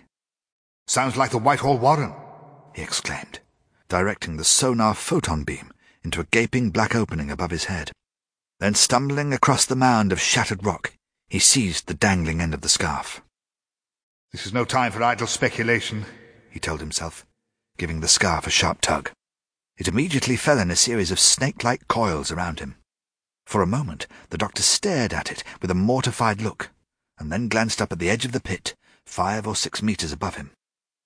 Harry couldn't have gone that way, he muttered. He scrambled back and peered up into the dark shaft again. The sonic torch beam revealed protruding spurs of rock studding the twisting sides of the shaft before it curved away into darkness. With a few quick movements, the doctor deftly fashioned a small lasso with one end of the scarf. He then flung it into the shaft several times, as high as he could. At last, it hooked itself round one of the projecting spurs, and the doctor pulled the loop tight. I hope I don't burst in on a cabinet meeting, he grinned, and hoisted himself rapidly into the booming honeycomb of tunnels. Harry lay flattened amongst a dense mass of gigantic thorns, oblivious of their piercing sting as he strained his ears to locate the direction of the eerie humming. He had searched for what seemed like hours to find a way out of the crater, trying to use the massive red sun as a bearing, but in vain. Then the sinister throbbing of the robot had startled him and sent him diving into the nearest cover. He thought he also heard the hoarse cries of several men echoing through the gullies. To his relief, the sounds faded away after several minutes, and Harry emerged tugging the poisonous-looking spines out of his hair and hands. He made his way along a broad ridge, which looked familiar, scanning the terrain for some recognizable feature. Suddenly, the ground seemed to gape open, and an ear-shattering scream exploded into the air in front of him. He found himself teetering on the brink of a deep crevasse between tall pillars of rock. Thirty meters below him lay Sarah Jane, her hands clutching her head, writhing in agony. For a moment, Harry could not move. Then he half rolled, half fell down the steep slope of the ridge into the ravine, and searched frantically along the base of the range of buttresses until he found the narrow opening into the bottom of the crevasse. As Harry ran through the slit, a gigantic fist sent him flying back into the ravine. He sprawled in the undergrowth, knocked almost senseless. When he managed to sit up, he saw Sarah crouching in the middle of the alcove, her hands tearing wildly at her hair and her eyes fixed upon some invisible horror, at which she was screaming soundlessly, her whole face contorted. Harry staggered towards her and was once again sent reeling and flailing like a broken puppet back into the reeds. His head spinning and his nose bleeding, he crept towards the opening a third time and sank to his knees, staring at Sarah through the shimmering, invisible barrier. He put out his hand cautiously. It met a wall of solid, vibrating air. Sarah, I, I can't reach you. I just can't get in, he called weakly. He watched helplessly as Sarah began to make panic-stricken movements, as if she were fighting for breath. What on earth is that creature doing to you? he gasped, wiping the blood from his nose and lips. Sarah had gone completely rigid, her face a frozen mask. Harry tottered to his feet. Don't you worry, old thing, he cried. I'll get you out of there if it's the last thing I do. Just let me get my hands on that animated lump of rubber. He'll need more than his magic words and charms before I'm through with him. But Sarah did not hear Harry's desperate threats as he stumbled away into the rocks in search of her tormentor. She fought to stay afloat in the raging sea which suddenly burst around her. The waves threw her spread-eagled into the icy wind and then dropped her like a stone into the freezing green chasms which closed over her. Stinging fingers of salt water and her own gale-whipped hair lashed and blinded her. The wind tore the breath out of her lungs and drove it shrieking through her head. Vast, unnameable creatures thrashed in the depths around her, threatening to crush her between the dark flecks as she sank and sank. Just as she was on the point of losing consciousness, the wild movements abruptly ceased. Sarah found herself lying motionless on a vast plain of scorching sand, her whole body paralyzed. She felt her skin splitting and crackling in the ferocious heat curling layers of it peeling away from her like the skins of an onion.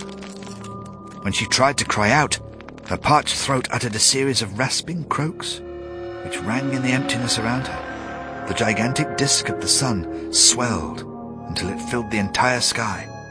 She felt her eyes shriveling in their sockets, and as she gasped for air, her lungs filled with molten lead, which rapidly solidified, transforming her into a mummified metal figure lying rigid in the endless desert.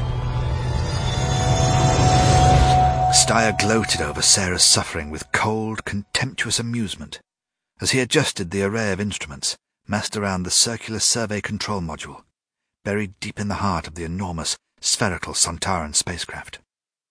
Such puny creatures, he breathed, his eyes glinting in fascination as Sarah's terror-stricken features zoomed into close-up on the shimmering monitor panel. At the back of his partly organic, partly mechanical mind, there lurked serious doubts about the origin of this female human and her associates. They did not fit into the picture of Earth as a sterile, abandoned planet, the theory which the Sontaran Strategic Council had sent him to confirm. However, Styre's sadistic delight in torture seemed to have blinded him to the true purpose of his assessment expedition. He stared at Sarah's exhausted, motionless face. A brief respite, he gasped, his talons twitching with impatience. We must not destroy such an interesting specimen too quickly. At that moment, Sarah's body began to quiver in rapid, feverish spasms, her hands making frantic brushing movements in the air. Styre punched several switches on his console, and peered more closely. Ah! He nodded, his eyes glowing in anticipation. The Formicide! He watched the monitor panel intently, making constant adjustments to the instruments surrounding it. Sarah was staring at the ground in panic and shuddering convulsively. Styre's wheezing breath quickened, and he uttered a rattling gurgle of delight. Strange to be so affected by such minute creatures, he muttered, slowly turning a calibrated disc, a full quarter circle, with his clumsy, three-pincered hand. Let us see what happens if we make them rather larger. And he leaned eagerly towards the monitor panel, so that its fluorescence played a menacing greenish aura over his wobbling features. An urgent bleeping signal suddenly sounded from a small device clamped to Styre's belt. Hissing with frustration and rage, he snatched the communicator from its holder. Earth survey, he snapped, his eyes still fixed on Sarah's struggling form. On the communicator's display, there appeared the squat, domed head of a Sontaran, identical to Styre himself. We await your assessment, Styre, the image rapped. Proceed at once. Reluctantly, Styre tore his gaze from the monitor. Then his massive bulk began to swell with self-importance as he spoke into the portable receiver. The prediction is correct, Controller, he announced. The Earth planet has not been repopulated. In accordance with the Strategic Council's instructions, I have lured a group of humans from the Galsec colony to the planet for investigation. Styre's eyes strayed furtively across to Sarah's contorted body, glowing on the monitor panel. And as predicted, they are puny beings with negligible resistance to physical or mental stress, and total dependence upon organic substances for survival. Excellent. Excellent. The Sontaran controller interrupted impatiently. We shall proceed with the project immediately. The ghastly folds of Styre's face quivered with indignation. But my assessment is not yet complete, he protested. The Sontaran controller glared angrily from the communicator display. Our information is sufficient. Further delay is not necessary, he announced. The squadrons are primed and are preparing their formations for attack. Again, Styre glanced covertly at Sarah's image. She was clawing desperately at some invisible horror in her gaping mouth. His vast body shook with a thrill of pleasure. I must have more time, Controller, he blustered, his flapping jaws moist with blackish oily droplets. You will return to your unit at once, Styre, the controller commanded, bursting with anger. An inconsistency has been detected, Styre blurted, with a cunning pause. Certain data have just appeared, which do not agree with our prediction. The controller stared impassively. Explain, he ordered sharply. I have initiated a series of tests to determine the origin of certain unforeseen elements. Beings whose presence on this planet is not yet explained. Styre gasped, with a devious gleam burning in his eyes. I must fulfill my responsibility to the Strategic Council.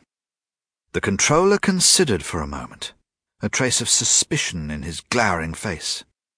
Then proceed, Styre, but quickly he snapped at last.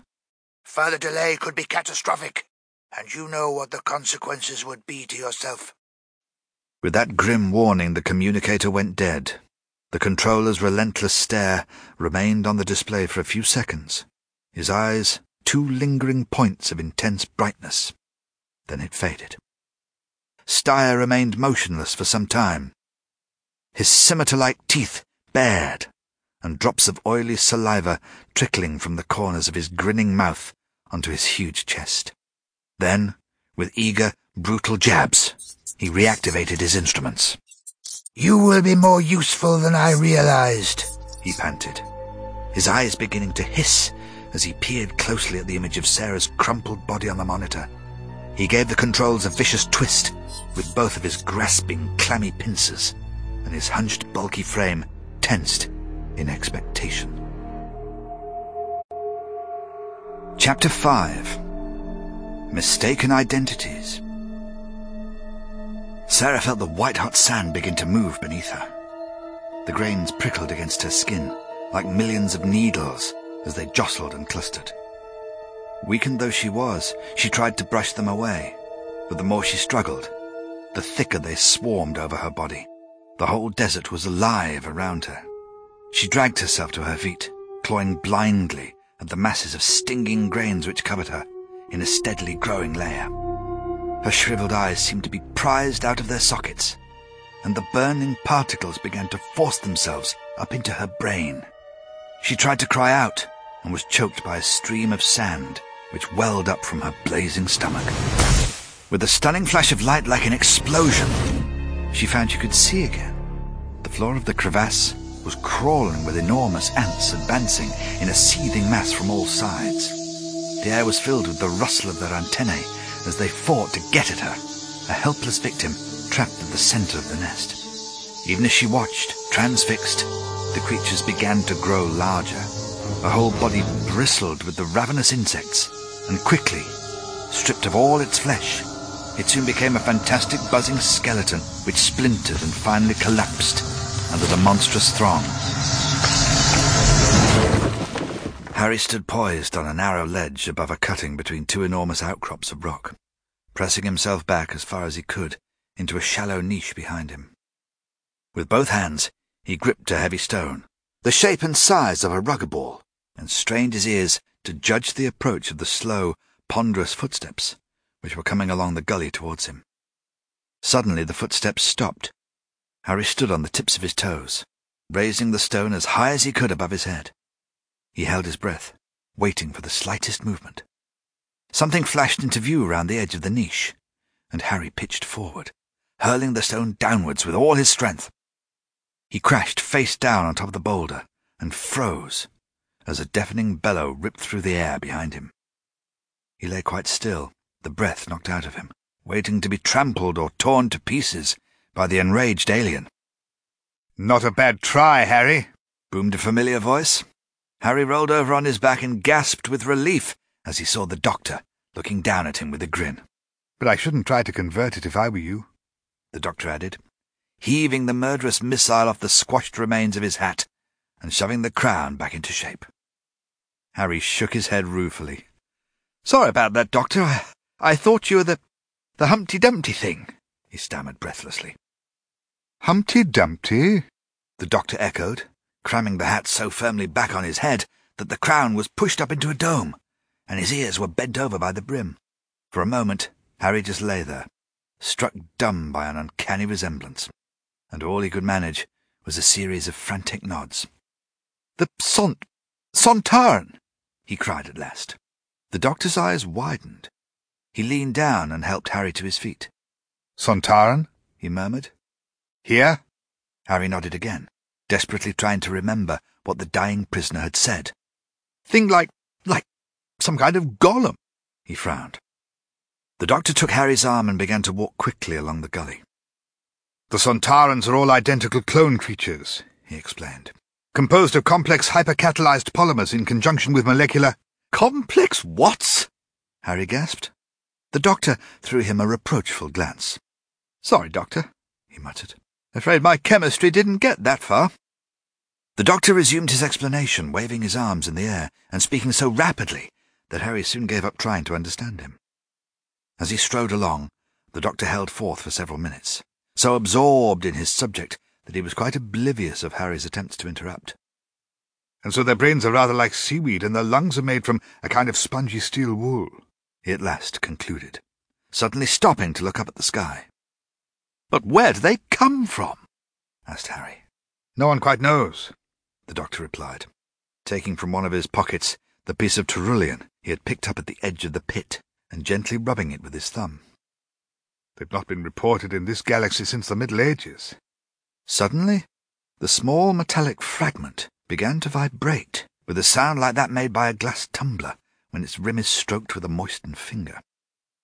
I wonder what mischief they can be up to now, Harry, the doctor murmured, glancing round at the barren landscape. Harry had been mesmerized by the eerie ringing sound coming from the doctor's hand. Suddenly he pulled himself together. One of them has got Sarah trapped in some kind of... The doctor swung round on him sharply. Sarah Jane? he cried. Why didn't you say so before? Harry shrugged in confusion.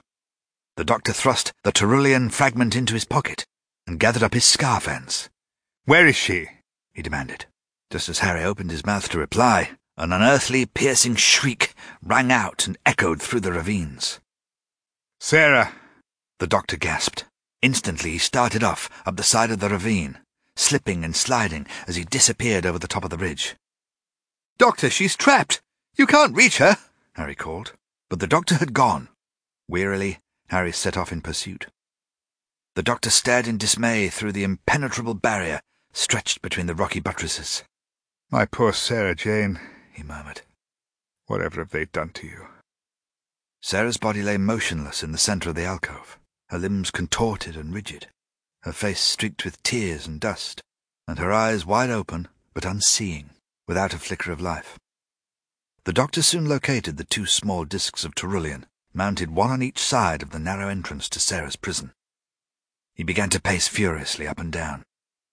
A fluctuating geon field, he cried, pounding the invisible barrier with his fist as he passed.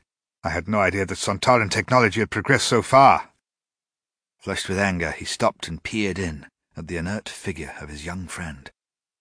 Great pity that their morals have not kept pace with their science, he muttered. He drew the battered ear trumpet from his pocket and held it against one of the buttresses. As he listened, his brow furrowed with concentration he began to solve a dazzling series of equations in his head.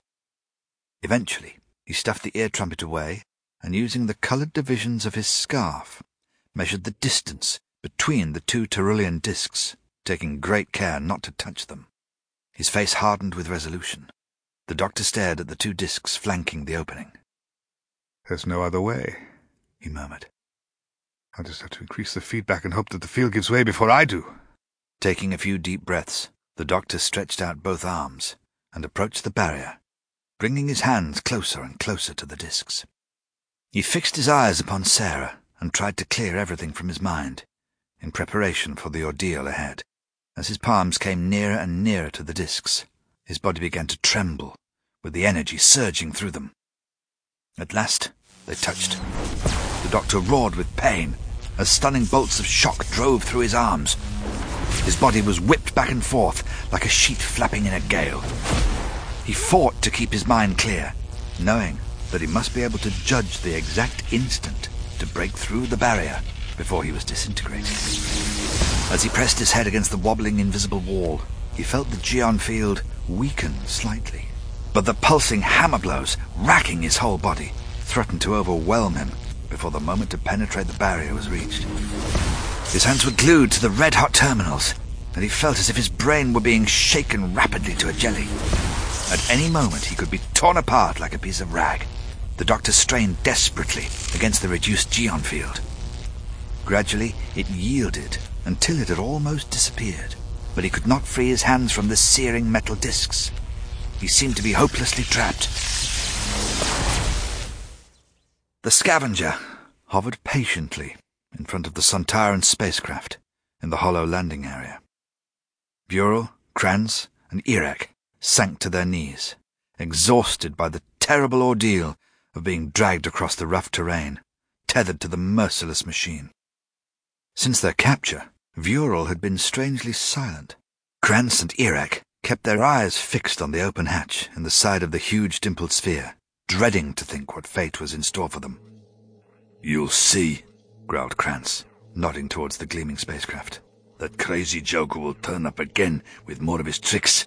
We should have finished him when we had the chance. If you two hadn't been so keen to chase after Roth, we wouldn't be in this mess, Erak retorted. The dispute died on their lips as the huge figure of Styre suddenly filled the open hatch. The scout unit would have found you in the end, Styre hissed, his nostrils flaring as he stumped down the ramp towards them. Meanwhile, it has been most valuable to observe your curious behavior patterns. He gasped as he loomed over the three kneeling crewmen. Vural began to tremble violently as he cowered between Krans and Erak. Not me! Not... not me! He gibbered, raising his numbed white hands in supplication. All of you, Styre hissed, reaching down and tearing the miniature scanning device from round the Galsec crew leader's neck. But I helped you, Vural whimpered. I did everything you wanted. You failed to produce the unknown stranger from the circle, Styre rasped. You lost him. Vural tried to shuffle forward on his knees, as if to attack the towering figure of the Sontaran with his helplessly pinioned arms. Styre thrust him back with a contemptuous kick. You promised You promised to spare me? Vural went on. Styre's squat features squeezed into a ghastly ironic smile. A simple test of human gullibility, he gasped. Why should you be spared, a traitor to your own miserable species? Krans and Erak stared incredulously at one another as their leader's treachery was revealed. Krans clenched his big fists. Lousy swine, he spat. So you tried to fix yourself a deal with this thing? Vural flinched away from Krans, who was straining to get at him, despite the scavenger's tentacle wound tightly round his neck.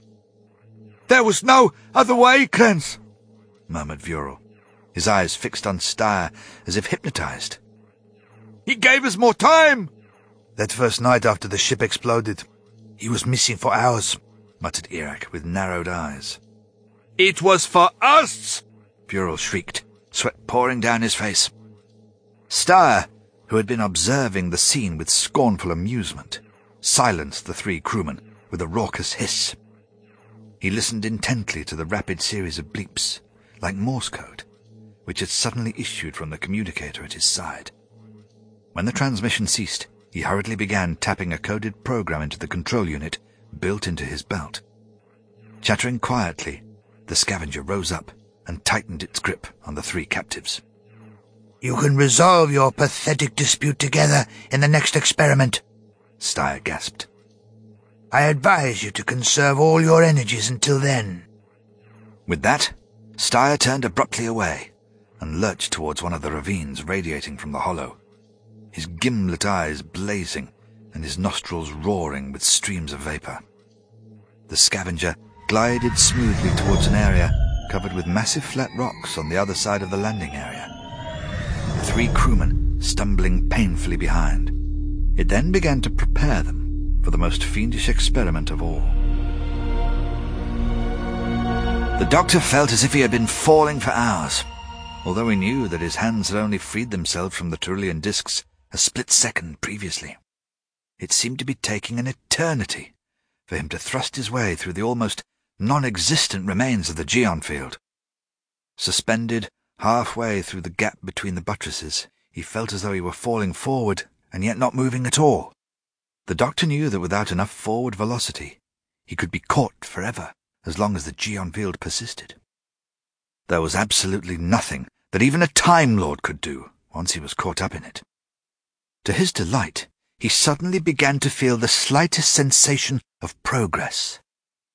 Gradually at first, and then with increased speed, he felt himself toppling forward. At last, he staggered onto all fours inside the alcove where Sarah lay.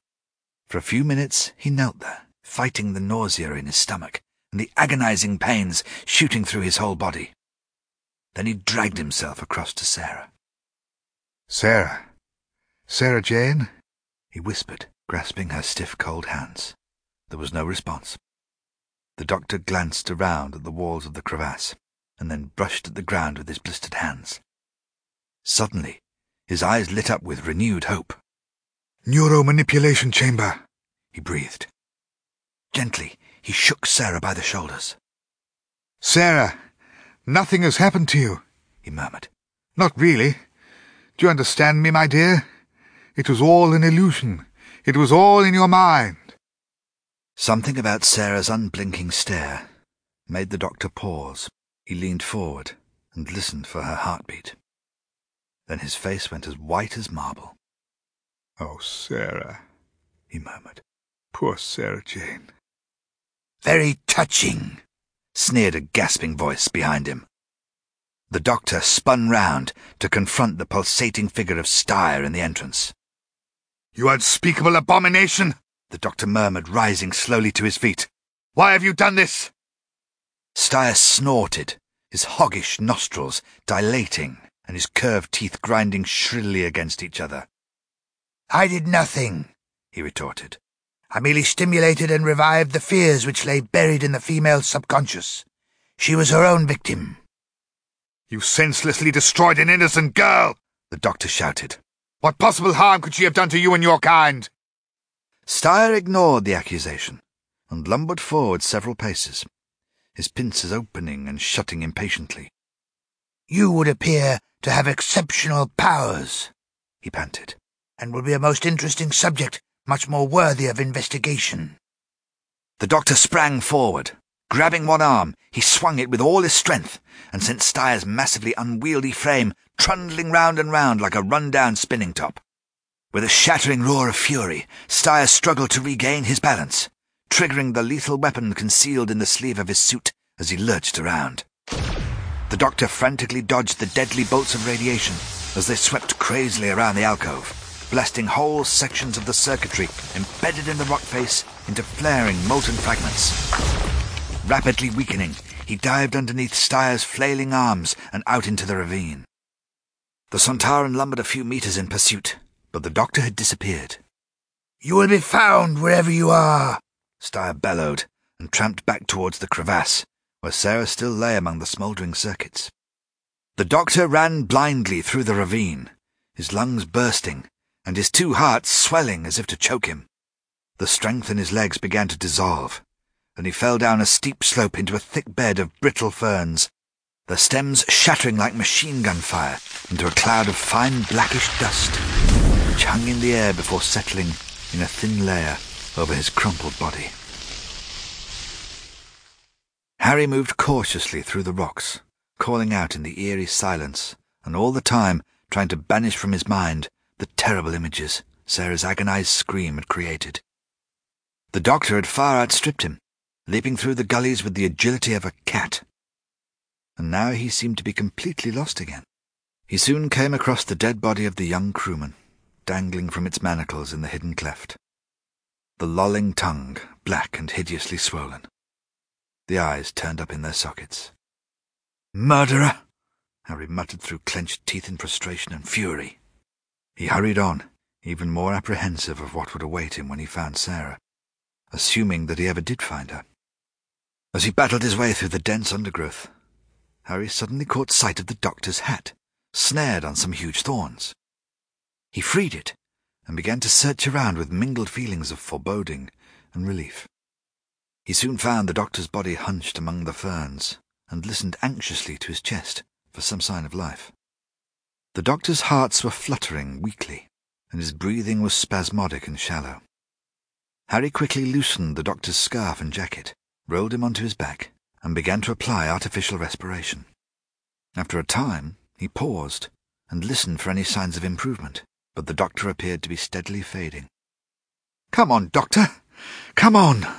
He gasped, pushing down on the doctor's chest with strong rhythmic presses. You've got an extra heart. You ought to be able to do better than this. Again Harry stopped and listened, shaking his head in despair. Please, doctor, Please, he entreated, resuming the treatment. Harry carried on until he was exhausted and was close to tears as he bowed his head in defeat, puzzled at the absence of any evident injury to the doctor's body, apart from blistered palms. Fat lot of use I turned out to be as an MO on this expedition, he muttered. Without drugs and equipment there seemed to be little more he could do. He could not save the doctor. Pulling himself together, he decided to continue his search for Sarah.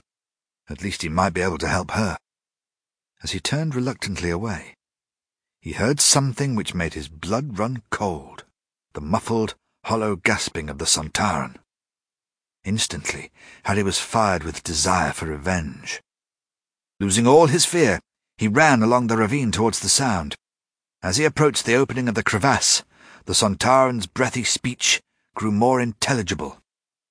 The reactions of the female subject remain unpredictable, Styre was saying. Therefore, the exact function of this organism cannot yet be evaluated. Harry crept up and peered round the buttress. Styre was standing over Sarah's twisted body, dictating into his micro recorder unit. Licking his lips, Harry eyed the Sontaran's colossal back and thick limbs. Then, very carefully, he armed himself with a large, knobbly flint from the foot of the buttress and waited, watching Styre's every move as the Sontaran began to examine the damaged circuits around the sides of the alcove. Further evaluation must be postponed while necessary adjustments are made, Styre concluded into the micro recorder as he completed his inspection. Harry stepped into the entrance and aimed the flint at the back of Styre's head. Bending his body backwards like a bow, he flung the stone, but at the instant it left his hands, it seemed to be snatched out of the air, and simultaneously his face was covered by something large and soft. He was pulled swiftly and silently backwards out of the crevasse, and propelled along the ravine into a crevice concealed in the undergrowth. For several seconds he was held struggling in a vice-like clasp. Shh! hissed a voice into his ear. Harry stopped struggling, and his face was uncovered. The flint was thrust in front of his eyes. I'm quite ashamed of you, Harry, whispered the doctor's voice. Attacking a chap from behind like that? Chapter 6 The Challenge Harry gulped in amazement. Doctor, I thought you were... he stammered. It wouldn't have worked, Harry, the doctor whispered. Not unless you had hit him in exactly the right spot. He gave Harry a sharp tap on the back of his neck. There.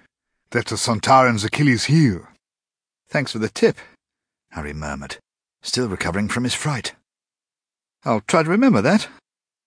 The doctor released Harry and began to rummage about in his overflowing pockets, muttering quietly away to himself. But I thought you were a goner, Harry exclaimed, filled with shame at having abandoned the doctor. I was quite sure that there was nothing I...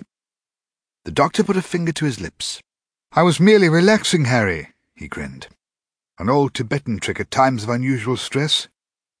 It helps to clear the mind. Well, I must get you to teach me sometime, Harry said, shaking his head in disbelief. The doctor was busily turning out an extraordinary assortment of objects into his upturned hat. Marbles, pieces of twisted wire, shriveled jelly babies, weird keys, a pirate's eye patch, strange coins, seashells, a dead beetle. All manner of things were added to the swelling jumble. Now, where did I put it? The doctor muttered irritably, delving into his bulging inside pockets and producing even more bizarre items of bric-a-brac. What are you looking for, Doctor? Harry asked. My liquid crystal instant recall diary, the doctor sighed.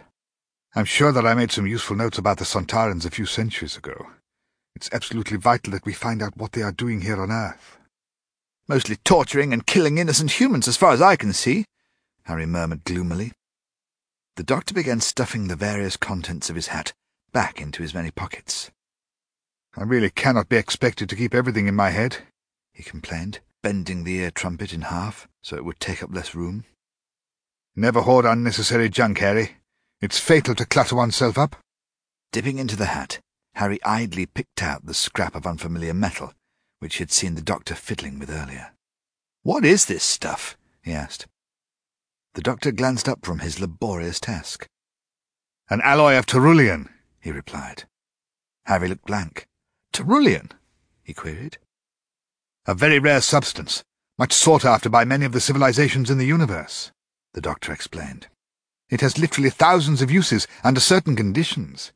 It can even behave like a living organism. Harry shuddered at the idea of a live metal.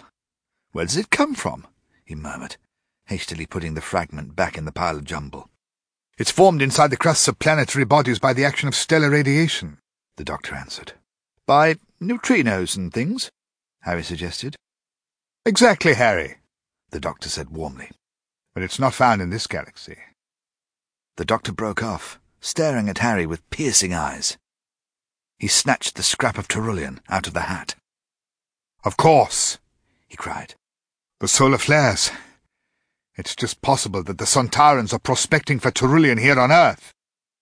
Harry told the doctor about his encounter with Styre in the subterranean cavern. The doctor listened eagerly, nodding as the details began to fit into place in his mind. The Sontarans have made many enemies by monopolizing the exploitation of Terulian deposits in several galaxies he murmured when Harry had finished. He put the fragment carefully away. A most useful clue, Harry, the doctor continued cheerfully. Never throw anything away. You never know when such bits and pieces are going to come in handy. At that moment, Styre's heavy tread and laboured breath were heard nearby. The doctor and Harry remained utterly still. Gradually the sounds died away as the Sontaran strode into the distance. The doctor jammed on his emptied hat and darted out of the crevice where he and Harry had been hiding into the gully. I'm going to follow our cumbersome friend and see what else I can discover, the doctor whispered. Harry, you'd better do whatever you can for poor Sarah Jane. And before Harry could reply, he had set off along the ravine, zigzagging from crevice to crevice in pursuit of the Sontaran. When Harry eventually located the crevasse where he had discovered Sarah, he approached the entrance extremely cautiously. To his surprise, he found that he was able to enter quite easily. The invisible force field had gone. He was even more surprised to find the alcove deserted. Sarah was nowhere to be seen. Humpty Dumpty must have taken her, he muttered disconsolately, going over to search the deep shadows around the base of the towering granite walls. All of a sudden, he felt very dizzy. What on earth? he began, clutching his reeling head as he caught sight of the molten bunches of coloured filaments festooning the sides of the dungeon. Everything around him began to spin faster and faster, and he flung himself backwards as something flew hissing and spitting out of the shadows like an angry wildcat. He rubbed his eyes and found himself staring down at the crouched figure of Sarah, a metre in front of him. It's, it's only me, old thing, Harry stuttered, managing a faint smile of a greeting. But the smile instantly faded, and Harry went white as chalk. Sarah's teeth were bared like fangs, and her eyes were glaring crazily. She tensed her body as if preparing to spring at him. Slowly, Harry backed away, shaking his head in confusion. Sarah, it, it's me, Harry, he protested. Sarah's only response was to raise her arms threateningly. In each hand she wielded an ugly flint, roughly shaped like a blade, with sharp serrated edges. Unearthly guttural snarls issued from her foaming mouth as she began to edge towards him. Sarah, you mustn't. You're obviously not well after... after your... Harry gasped, pressing himself against the rock as he tried to shake the dizziness out of his head. With a sudden shriek, Sarah pounced. Harry reeled aside just in time and staggered into the middle of the chamber. Sarah was clinging to the twisted wires sprouting from the wall, her hair wildly tangled like a nest of snakes. Unable to move, Harry stared up at the grotesquely hissing, spider-like creature poised above him. No! he screamed. No! and flung his arms up in protection as the creature sprang at him again. This time, he did not escape. The loathsome thing clung to his shoulders, slashing at his face with its flint claws and driving them deep into his skull.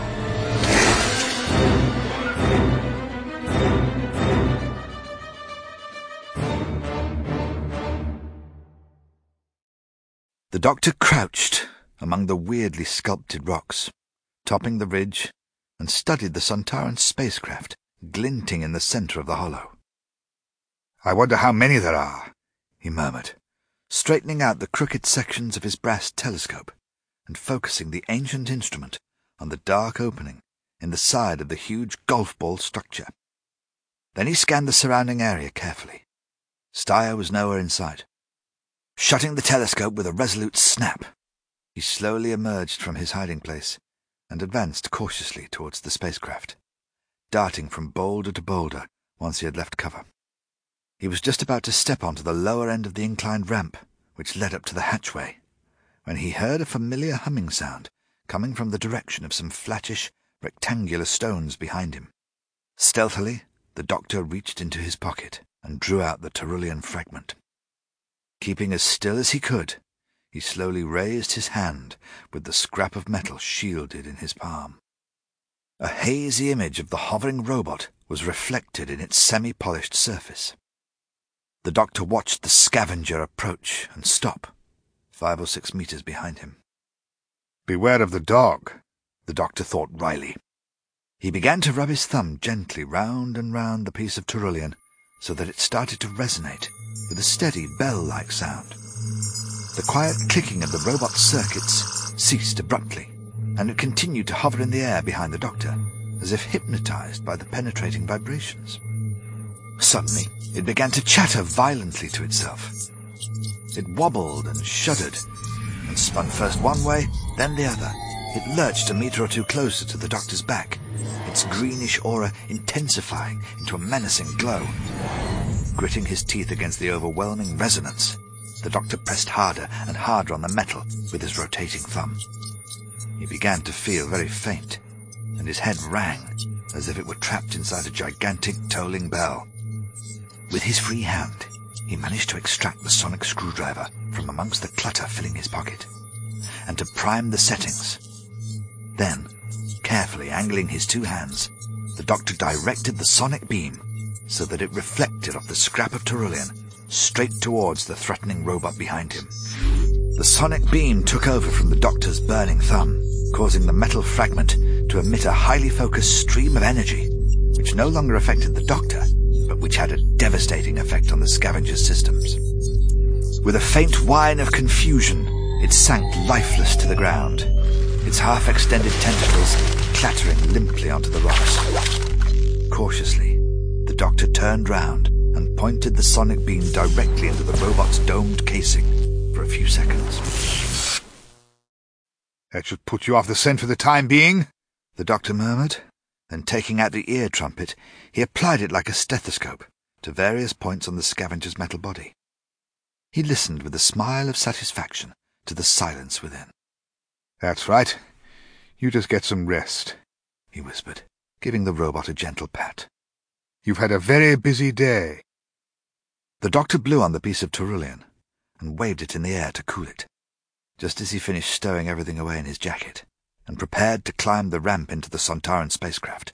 A heavy but rapid tramping came from the open hatchway. The doctor dived into cover behind the inert, mechanical octopus and waited. Seconds later, Styre stomped into view and paused at the top of the ramp staring suspiciously at the deactivated scavenger. He jabbed sharply at the controls on his belt. The robot did not react. With a roaring hiss, the Sontaran thundered down the ramp, moving far less sluggishly than before, the doctor noted. It approached with strong, rapid movements. You've obviously had a good breakfast, he thought, which is more than I have. Styre examined the lifeless tentacles, panting with anger and suspicion. He stamped over to the domed capsule and began opening various panels, searching for a fault in the mechanism. The doctor shrank behind the scavenger, straining his senses desperately to anticipate the Sontaran's movements so he could keep out of sight. The pungent chemical vapor of Styre's breath hung in the air, making the doctor's eyes water. To his horror, he felt himself about to sneeze and frantically searched for his red and white spotted handkerchief. Then he realized that Styre had stopped moving. His breathing was suddenly quieter, as if he were listening for something. Just as the doctor sneezed, a furious shouting and screaming broke out in the direction of the flat rocks. The doctor waited, his eyes shut and his face buried in his hat.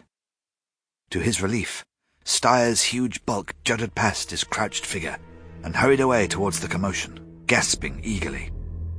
Keeping well hidden, the doctor scrambled up the craggy ridge overlooking the flat rocks and followed Styre with his spyglass. Vural lay flat on his back, with limbs splayed out, manacled to an enormous horizontal slab. Krans and Erak stood flanking their commander, each man tethered to the slab by his ankles. A thick bar of Terulian, about two meters long, lay across Vural's bared chest, and Krans and Erak were each shackled by the wrists to opposite ends of the bar. Lucky for you we're tied like this, Erak yelled down at his helpless superior. Yeah, if we ever get out of this alive, I'm going to tear you apart with my bare hands, Krans screamed with almost hysterical anger. Vural lay silently shaking his head from side to side, as if in a trance, his eyes staring crazily around him.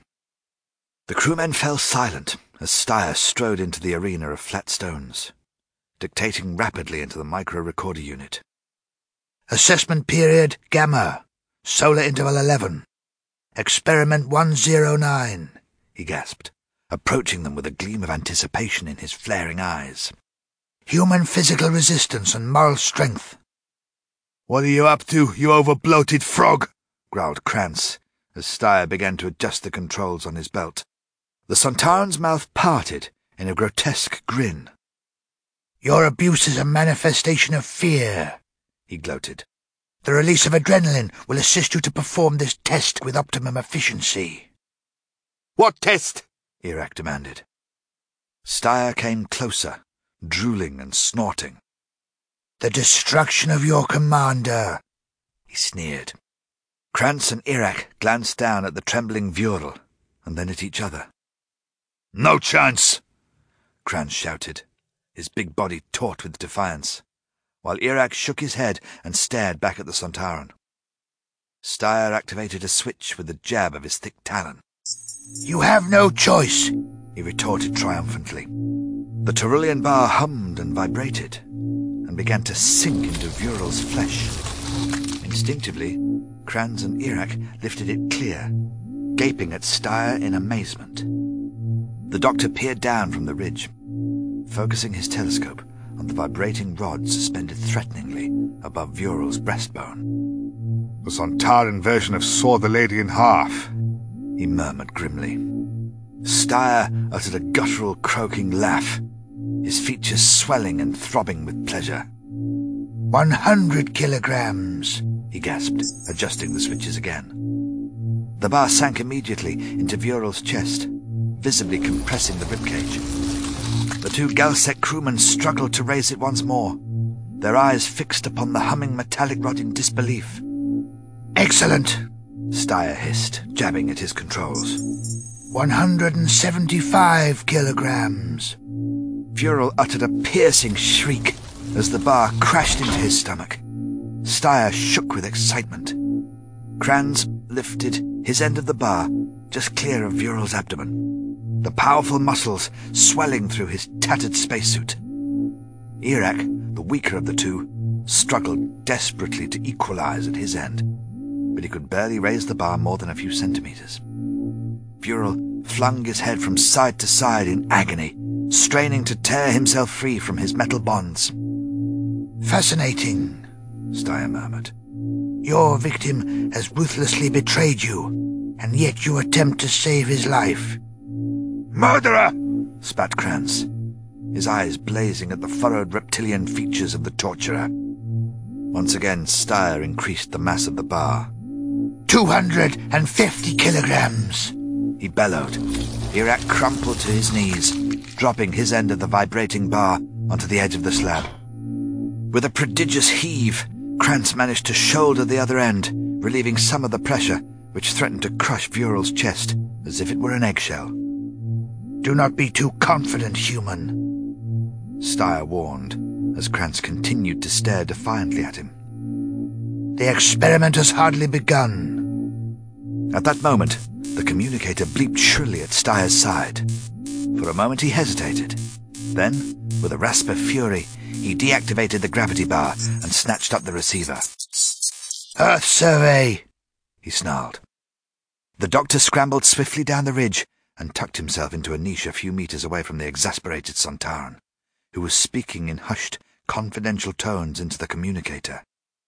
Stealthily, the doctor poked his ear trumpet through a small gap between the rocks and eavesdropped. The Strategic Council is not satisfied with your explanations, Styre, hissed the controller's voice. No further delay will be tolerated.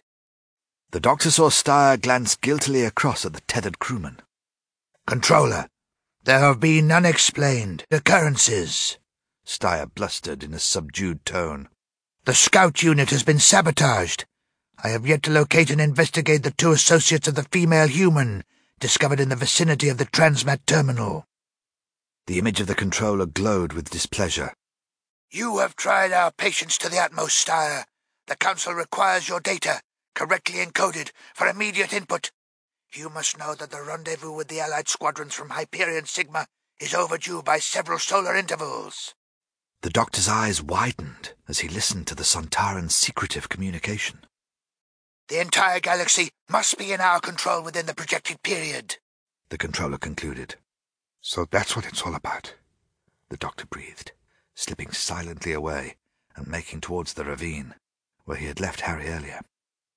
As he loped along, a daring and heroic scheme began to take shape in his mind. Styre thrust the communicator into its holder and stamped back to his exhausted victims. His features puffed and twisted with cruelty and revenge. Painfully, Harry groped his way back to consciousness. His eyes gradually focused on a blurred form looking down at him. With a sudden gasp of panic, he flung out his hands and tried to roll away from the apparition. Easy now, easy, murmured a soothing voice. Everything's all right.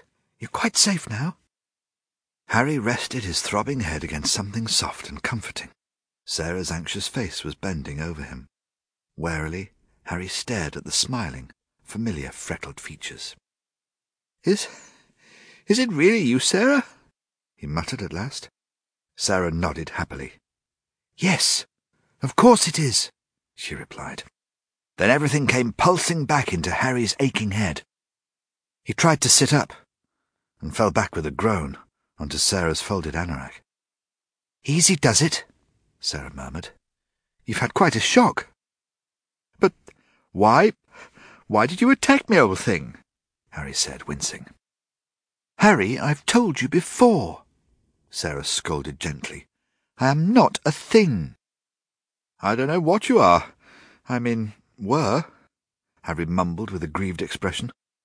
But you certainly scared the wits out of me. But I didn't attack you, Harry, Sarah frowned. I think I must have fainted for a while, and then when I came to, I, I heard someone coming. I thought it might be that Linx creature, or whatever he calls himself now, so I hid. But it turned out to be you, Harry. Sarah concluded. So I came out of hiding, and then you went bananas. Harry stared at Sarah open-mouthed. I went bananas? he protested. I like that. You came at me like some demented...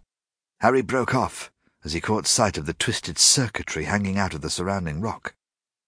What on earth is all this? he cried, hauling himself to his feet and going over to examine. Sarah shrugged. I haven't a clue, she said. But whatever it is, it gave me some awful nightmares.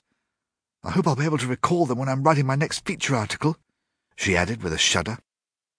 Well, I'm not likely to forget what's just happened to me, Harry muttered. You can tell a great deal from people's dreams, cried the doctor, sweeping into the alcove with scarf ends flying. All kinds of things that they are not even aware of themselves. Ah! Sarah Jane Smith. He smiled, gallantly doffing his hat. How lovely to see you up and about again. I do hope that Lieutenant Sullivan has been looking after you. Harry looked exceedingly uncomfortable.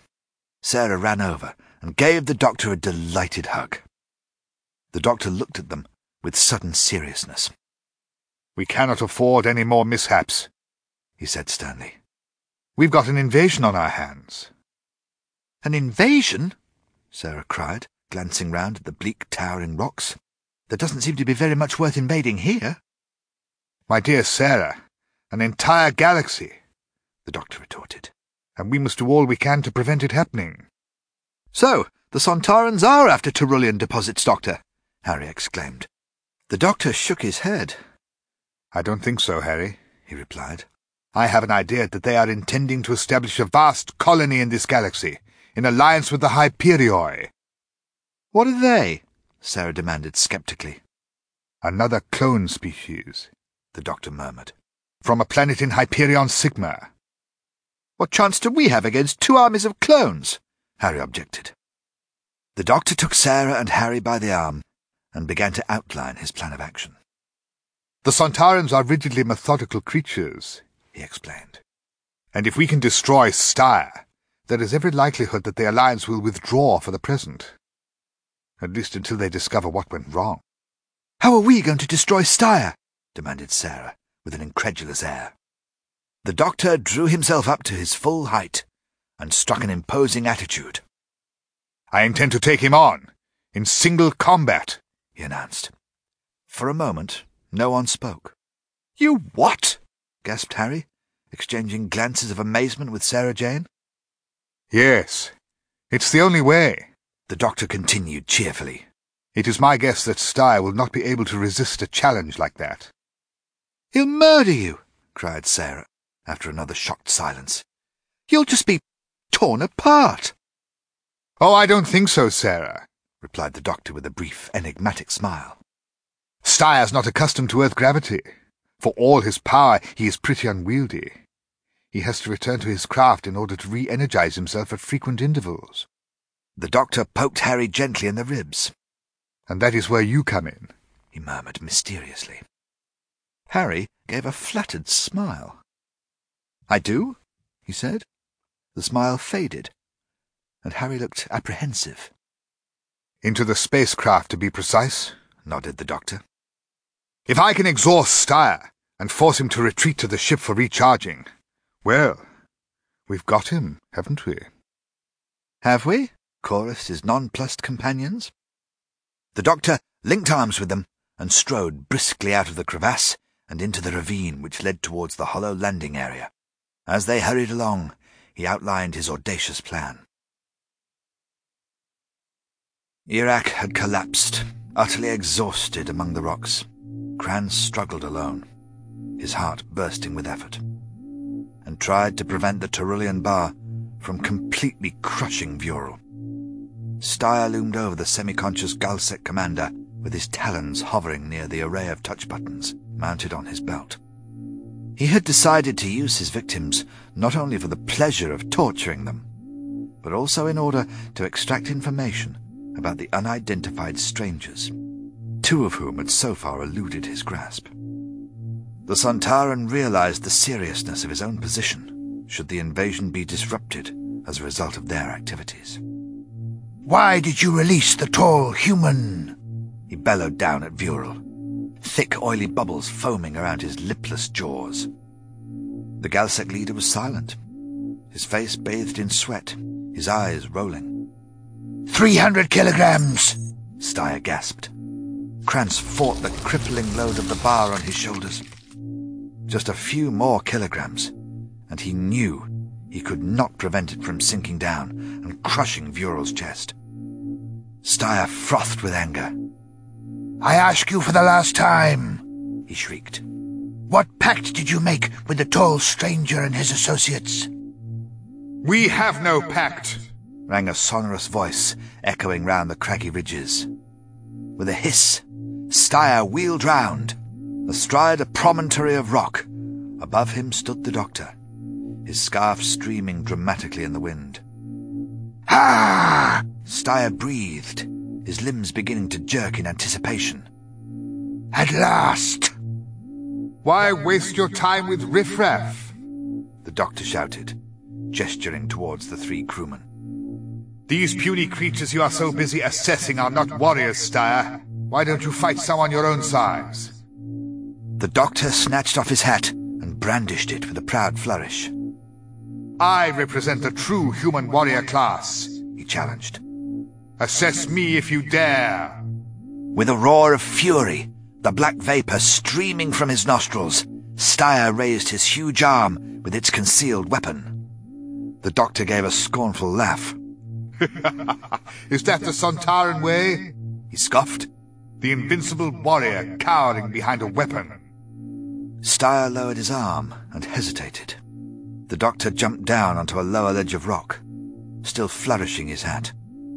I challenge you, Styre, he called. Single combat. Or are you afraid? Styre stretched out his enormous arms like a vice. Come then, he bellowed. Come to your death. Nimbly the doctor scrambled down the ridge, keeping up his repartee as he hopped from rock to rock.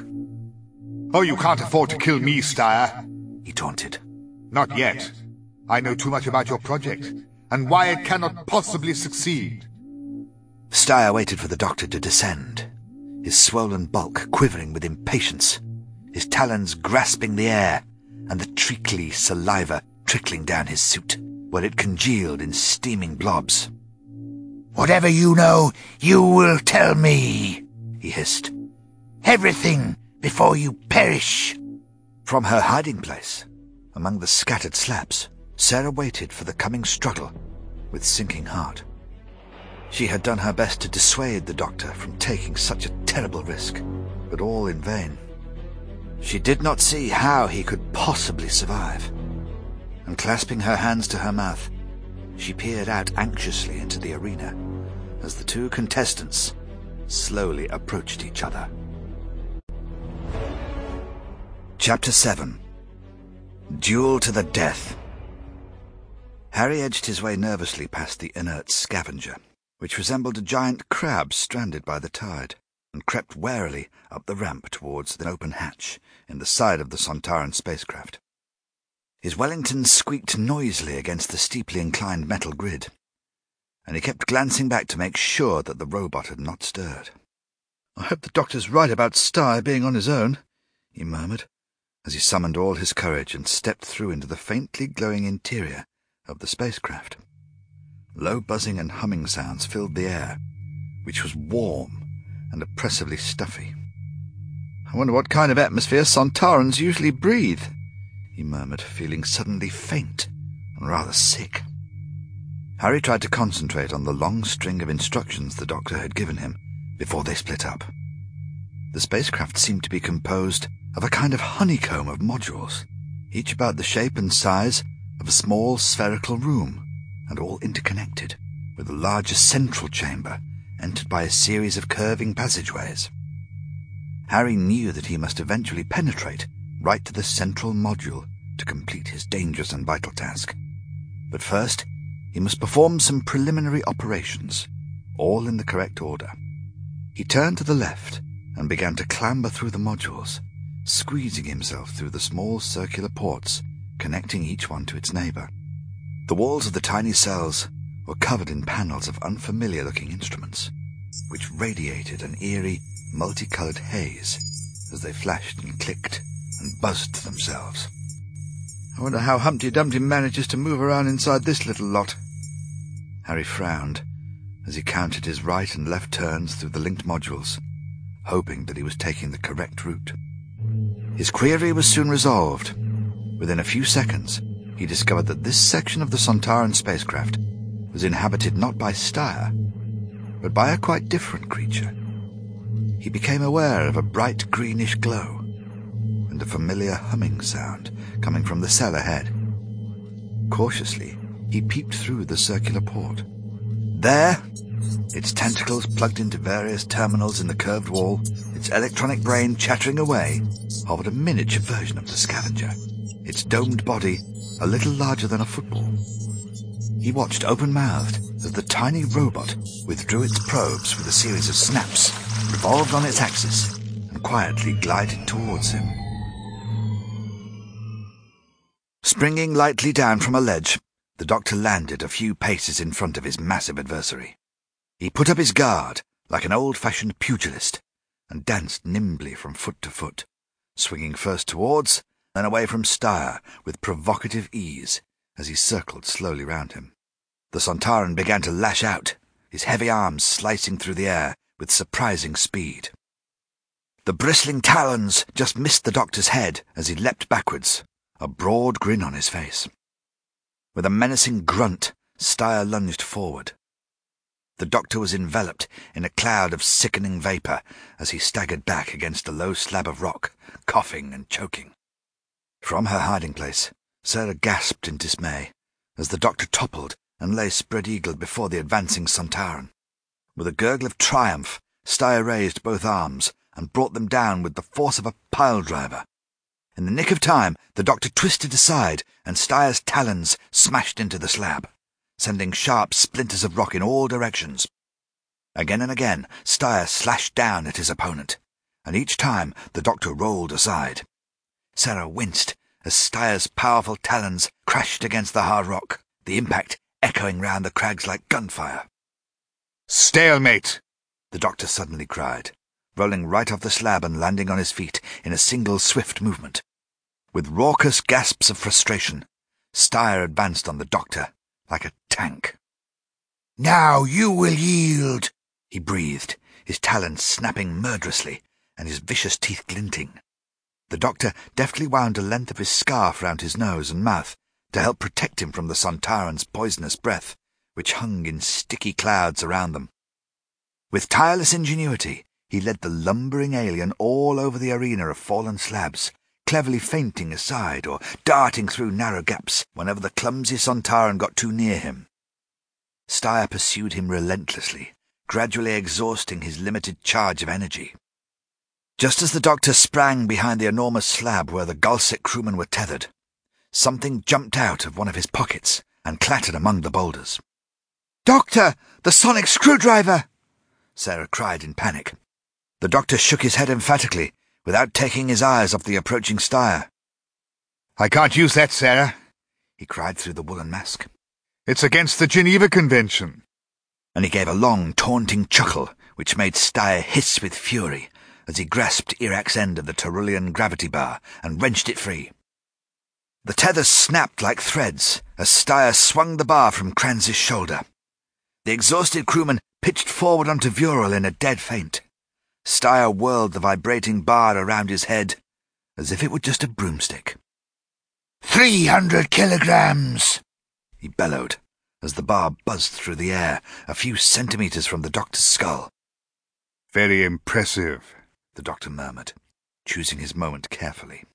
Then, diving across the slab in a flying tackle, he grasped Styre's thick waist, clinging on for all he was worth as the Sontaran stamped about, trying to shake him off. The doctor quickly worked his way round so that he was behind his lumbering opponent. He fumbled among the cluster of controls set into the front of Styre's belt, and with a sharp jerk altered the setting of the gravity bar switches. Styre stopped moving, as if rooted like a tree. The free end of the Terulian bar crashed to the ground. Then the other end slowly slipped out of Styre's fierce grip and crunched onto his broad elephantine boot. He uttered a thunderous roar of pain. The doctor abruptly turned the switches in the opposite direction, and diving between the Sontaran's quivering legs, he snatched up the Terulian bar without any apparent effort. Before Styre could react, the doctor brought the bar down with all his strength onto the back of the Sontaran's neck, just at the point where a small vent was inserted into the collar. For a few seconds, Styre was completely immobilized. His huge limbs stuck out rigidly at bizarre angles. His vast lungs stopped working, and his glowing eyes went dim. The doctor made the most of his momentary advantage smashing at the section of Styre's arm which contained the hidden weapon, and at the instrument panels along his belt. Vivid sparks crackled as the doctor rapidly wrecked the Sontaran's armory of controls. Without warning, a series of gigantic spasms shook the alien's colossal frame. The rubbery lungs resumed their steam hammer beating, and the eyes burned like coals as Styre started forward, grabbing at the flailing gravity bar which the doctor kept just out of his reach as he hopped from rock to rock up towards the ridge. Sarah had emerged from her niche among the rocks and was watching, heart in mouth, as the doctor backed up the narrow ridge, forcing the gradually weakening Styre to flounder in pursuit. She knew that the doctor could not possibly keep up his dangerous tactics much longer. Unless Harry returned very soon with his mission accomplished, it seemed as if all would be lost. She could hardly bring herself to look as the doctor leapt along the precipitous spine of rock, taunting the gasping alien with the Terulian rod. A moan from the semi-conscious Krans nearby prompted Sarah into action. She ran across and tugged at the thin strands of Terulian, binding the three exhausted crewmen to the slab. But they could do little to help her in her frantic efforts to release them. Suddenly, she thought of the sonic screwdriver and quickly located it between the rocks where it had fallen. Studying the familiar but extremely dangerous instrument, Sarah tried to remember how the doctor operated it. She had watched him many times, but knew that the slightest mistake could be fatal. Sarah set the combination switches along the handle to what she thought would be low power, and directed the transmitter probe at the point where one of Vural's manacles was fused into the slab. What is that thing? muttered Krans suspiciously, too weak to restrain her. It's perfectly all right, Sarah assured him. Now just relax, she said, turning to the pale and shivering Vural. Sarah pressed the trigger button. Her arms began to shake as bursts of extremely low-frequency sound pulsed out in a tightly focused beam. For a while, nothing happened. Sarah gritted her teeth and clutched the throbbing device to prevent it from jumping out of her hands. Suddenly, the rocks surrounding the end of the Terulian strand seemed to soften like toffee. Pull, now! Sarah cried. Vural strained at the wire as hard as he could. To everyone's astonishment, it sprang free, and Vural's arm was released. At once, Sarah set to work to free Vural's other wrist. You're... you're quite a girl, Krans muttered, when after a few minutes, Vural pulled his other arm away from the slab. Thank you, Sarah said curtly, frowning with concentration. Perhaps you will now believe that we are your friends, she added. A desperate cry from the ridge made her glance up from her task. The doctor's foot had caught in a crack, and he was lying flat on his back, fighting off the advancing Styre with the gravity bar. Just as Vural's last shackle broke free, Styre wrestled the Terulian bar from the doctor and raised it high above his head like an axe. With a hoarse scream of hatred and revenge, the Galsec commander forced himself to his feet and began to stumble up the rocks towards the ridge. Styre turned and watched Vural's screaming, hysterical figure stagger painfully towards him. Behind him, the doctor struggled to free his foot from the crevice. Styre waited, motionless, until the raging Vural reached him and began a pathetic attack. He allowed Vural to snatch the gravity bar and to strike him with feeble, harmless blows. Then, with a sudden burst of cruel amusement, the Sontaran lurched forward and knocked the helpless crewman off the ridge with a single sweep of his huge arm. Vural's screams died abruptly as he crashed lifeless into the ravine. The doctor managed to wrench his foot free just as Styre wheeled round on him again, his eyes roaring like blowtorches, and the thick black vapour jetting in hissing spurts from his swelling nostrils. And now, you! Styre gasped, reaching down and picking the doctor up by the lapels of his jacket, as if he were a sack. You need a rest, Styre, the doctor murmured, his face only centimetres from the Sontaran's hideous, dribbling jaws and razor-sharp teeth. You don't look at all well to me. The Sontaran's flaring eyes bore into the doctor's face. What is your function here on Earth? he gasped, shaking the doctor like a rag doll. Nothing much, the doctor replied in a choking voice. I just popped in to help a few friends from the Terra Nova. Terra Nova? Styre panted. There was a tearing sound as his talons pierced through the doctor's coat. Helplessly, the doctor hung like a carcass from a butcher's hook, racking his brains for some way of fighting back. Styre shook him again and drew him even closer to his wobbling mask of a face. You will tell me all you know about the project, he hissed. The doctor grinned weakly. If I could only consult my diary, I could look it all up and tell you exactly what's going to happen, he gasped. With an enraged bellow, Styre swung the doctor into the air above his head. Your absurd riddles are a pathetic attempt to gain time, he roared. The doctor twisted his head round so that he could whisper directly into Styre's ear. I find time so useful, he breathed, thankful for the relief from being throttled by his own collar. And from what I hear, he went on, time is something that you and your strategic council are rather short of just now, and it may be that I can help. Styre hesitated. He was heaving with the effort of supporting the doctor's weight, severely weakened by the unaccustomed effects of Earth's gravity, and by his attempts to catch the doctor in the rugged terrain. Meanwhile, the doctor had been secretly feeling in his jacket, whilst whispering intently into Styre's ear in order to distract the alien.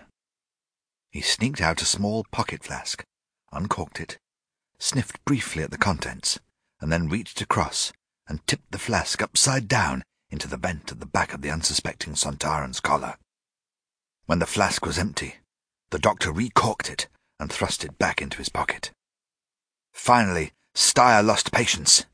He whirled the doctor round in the air and shook him over the sheer drop into the ravine. For the last time, he roared. You will tell me the truth, or you will perish. Styre's words dissolved abruptly into a harsh torrent of black smoke and steam which gushed out of the vent behind his shoulders and from his mouth and nostrils. He stamped about on the narrow ridge, gasping and roaring. With a sudden shrug, he sent the helpless doctor flying into the ravine. Sarah crouched by the slab, staring up at the ridge in horror as Styre began to lurch down the slope towards his spacecraft, his bulky limbs twitching spasmodically and dense smoke pouring out from all over his huge body. She shook her head slowly in disbelief, and gradually her eyes filled with tears. Doctor, Sarah murmured. oh, Doctor. Harry shrank back behind the ring-shaped bulkhead, which surrounded the communication port joining the two modules, and made himself as small as he could. He watched with bated breath as the little spherical robot glided past him, its tiny scanner sweeping from side to side. It buzzed into the center of the chamber where he was crouching, and paused, its circuits working busily as it scanned the mass of instruments covering the walls. Harry jumped when a thin probe shot out from the capsule and operated a row of contact buttons. But then the probe was retracted, and the miniature scavenger hummed on its way into the next module. Amazed at his narrow escape, Harry waited until the robot had gone, and then clambered cautiously into the module ahead of him. Following the doctor's instructions as best he could, he selected a sequence of coloured keys set into the panelling, and turned them slowly in what he hoped was the correct order. Nothing seemed to happen. So far, so good, he muttered, wiping the sweat from his eyes and licking his dry lips nervously. He worked his way through a series of modules, which grew progressively larger, stopping occasionally to make adjustments to the instruments, in accordance with the doctor's directions, and listening constantly for the robot. Eventually, Harry reached the very heart of the Sontaran spacecraft, a dark spherical chamber about nine meters in diameter, almost completely filled by a broad cylindrical structure in the center that crackled and flashed with some prodigious source of energy. This must be it, Harry breathed. The catalytic energizer. Slowly he advanced round the structure, searching the quivering, flickering array of instruments for the section he wanted.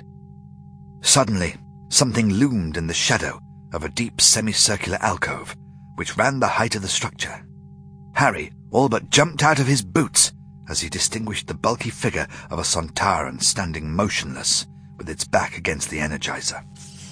Unable to move, Harry gaped at the massive dark shape. Its eyes were two dull points glowing faintly and staring straight ahead. Its slow, deep breaths sounded like some vast and distant machine. I'm too late, thought Harry, his heart sinking. Styre's beaten us to it. There's nothing we can do now. Eventually, he took a brave and careful step forward. Nothing happened. He took two more steps. Still nothing happened. Gradually, he made his way round the chamber towards the tunnel leading to the hatch. All at once, his heart leapt into his mouth. A second Sontaran stood exactly like the first, pressed into the shadows, with faintly glowing eyes and slow mechanical breathing, connected to the energizer by a thick tube inserted into the back of its collar. It too made no movement when Harry recovered himself and tiptoed past. He heaved a sigh of relief when a little further on he came across a third niche in the energizer structure, which was unoccupied. This must be Styre's, he murmured. Perhaps we're going to make it after all. At once, Harry set to work, feeling about in the darkness among the maze of unfamiliar gadgetry which cluttered the vacant recess. Every now and then, he listened to check the slow, regular breathing of the two dormant Sontarans nearby. At last, he found what he was looking for, a grid of small pyramid-shaped keys arranged in a complex checkerboard pattern. The grid was coded with different colors, but in the gloom, Harry could hardly make them out. Sweat began to trickle down inside his collar as he chose a key and slowly turned it. He repeated the operation with a second color, desperately trying to remember the correct sequence which the doctor had repeated to him over and over again. The keys were close together and very stiff. It seemed to Harry that it would take him hours to complete the task, and the doctor's warning that the slightest mistake would be fatal nagged away at the back of his mind as he struggled in the darkness. As he knelt there, straining to turn the keys with numb fingers, he felt the floor of the chamber suddenly start to vibrate beneath his knees. He froze, listening intently. A heavy, erratic tramping was coming nearer and nearer. Styre, he shivered, the sweat turning to ice on his forehead. Frantically, He wrenched and twisted the last few keys, expecting at any moment to be engulfed in a gigantic explosion. The stumbling and gasping of the approaching Styre thundered and echoed through the honeycomb of chambers as Harry gripped the final key with all his strength and tried to turn it. Very, very slowly, the key began to give. Harry knew that he had only a few more seconds. There was a rapid series of clicks, and the panel came away in his trembling hands. At the same instant, Styre burst into the chamber, panting horribly in his struggle for survival. Harry scrambled to his feet, clutching the panel to his chest, not knowing which way to run. He stared round in confusion at the series of identical modules surrounding the chamber. Styre was almost upon him. In desperation, he pressed himself against the energizer structure and waited. Styre thrashed blindly past him into the vacant niche.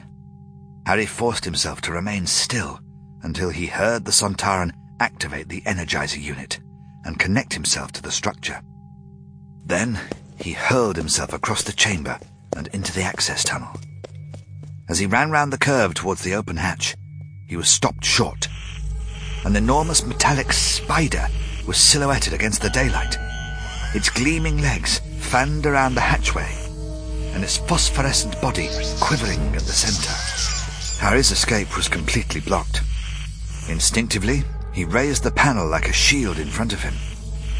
The spider turned its eye towards the panel and then flicked it back to Harry's face, expanding its iris with a shrill whir.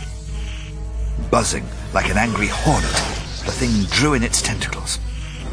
Harry dived sideways into the complex of modules.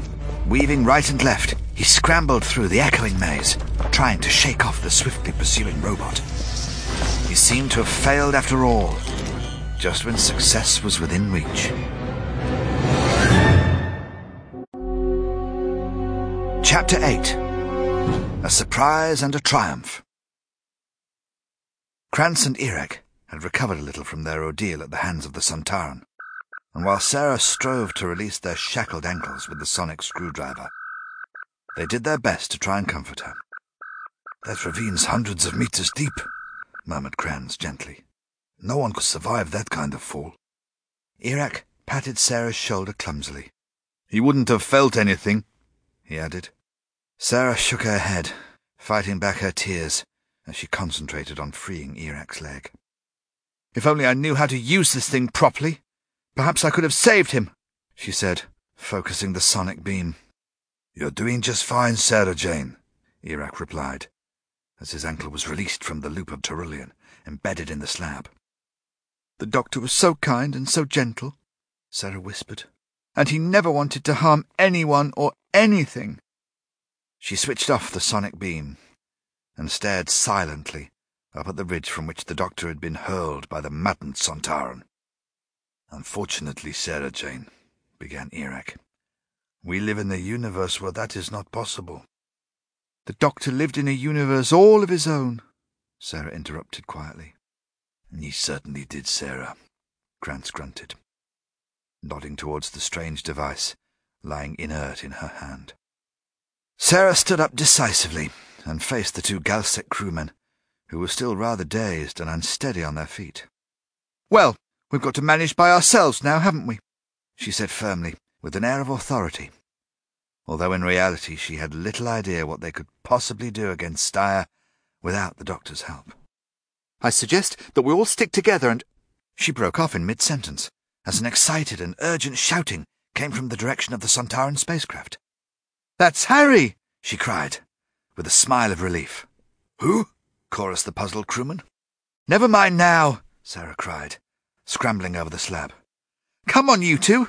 And she set off at a furious pace over the boulders towards the centre of the hollow, the bewildered crewman limping after her. Harry tore headlong down the ramp from the spacecraft, still clutching the precious panel from the energizer structure tightly in his arms. Before he could stop himself, he tripped over the deactivated scavenger's tentacles lying scattered at the foot of the ramp, and sprawled among them in a hopeless tangle. Seconds later, the miniature robot buzzed out of the hatchway in pursuit, and hovered, its scanner sweeping the area in front of the spacecraft. Doctor? Doctor! Where are you, Doctor? screamed the helpless Harry. completely at the mercy of the tiny robot. He struggled to disengage himself from the tangle of wires as the mechanical hornet buzzed ferociously towards him. Just as Harry threw up his arms in a futile attempt to shield himself, there was a high-pitched whine which nearly burst his eardrums. The robot stopped in mid-swoop and disintegrated into a cloud of small fragments, which showered over him like hailstones.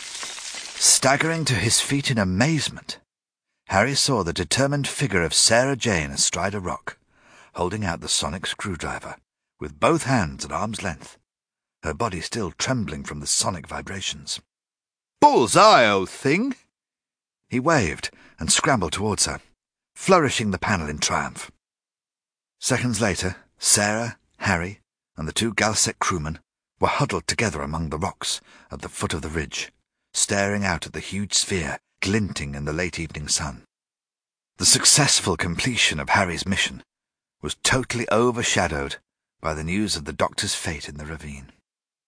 No one spoke as they watched and waited to see what would happen.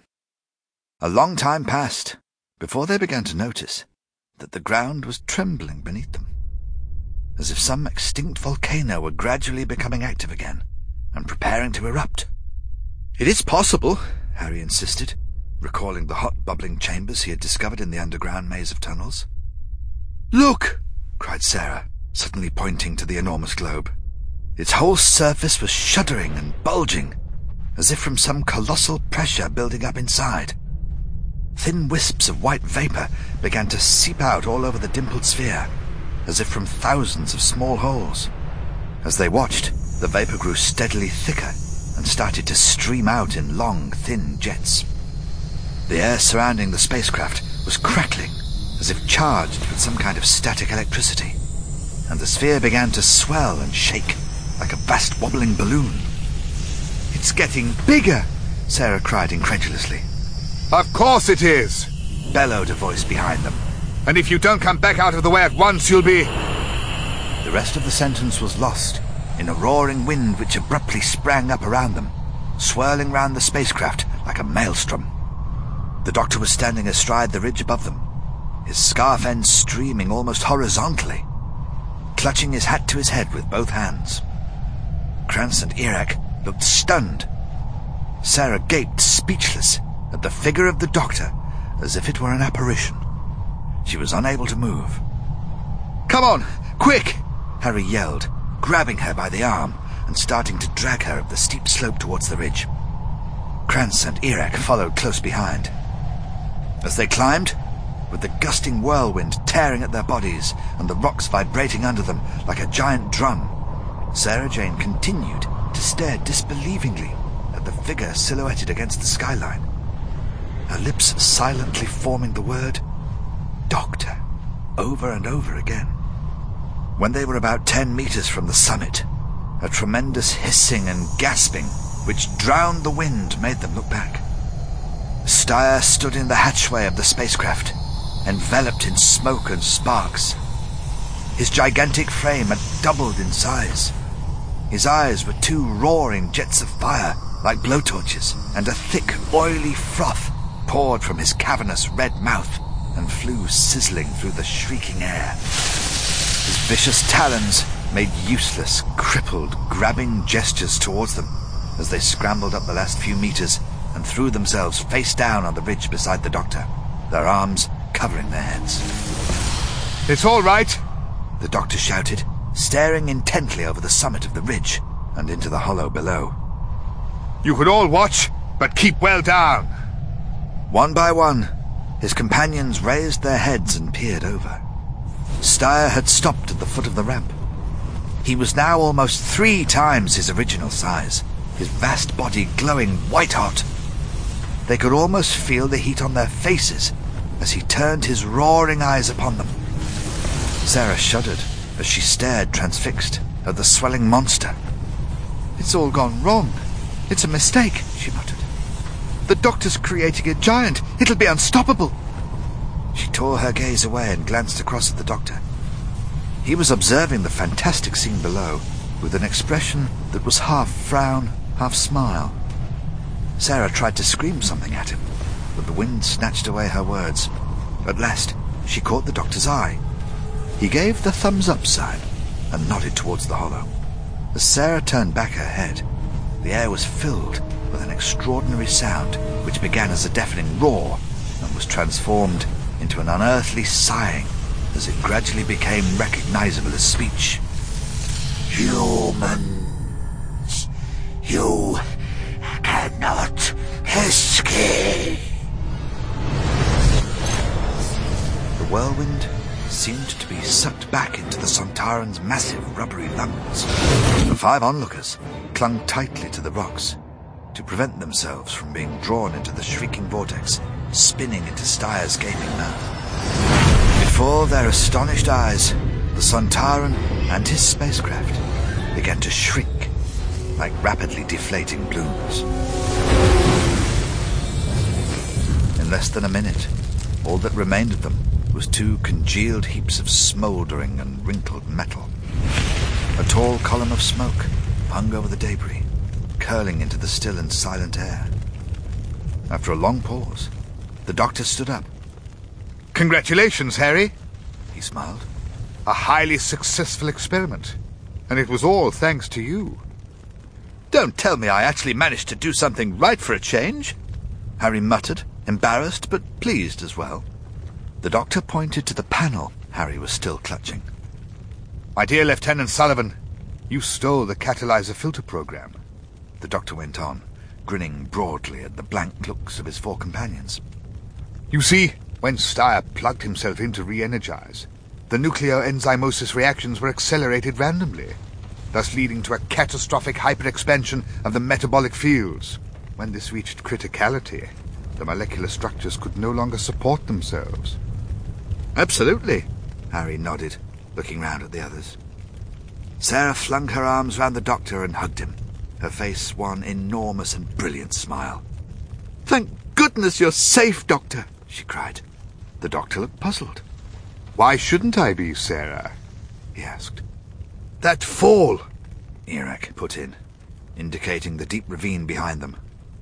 My fault entirely. The doctor grinned, taking out the empty hip flask. I didn't pour Styre a generous enough dram. A generous enough what? said Sarah in amazement. Glenlivet, replied the doctor. Since Terulian dissolves in alcohol, I thought why not? Shocking waste of good scotch though it is. You mean to say you made Styre drunk? Sarah asked, with an incredulous chuckle. Well, a little tipsy, Sarah, and extremely uncomfortable, the doctor replied.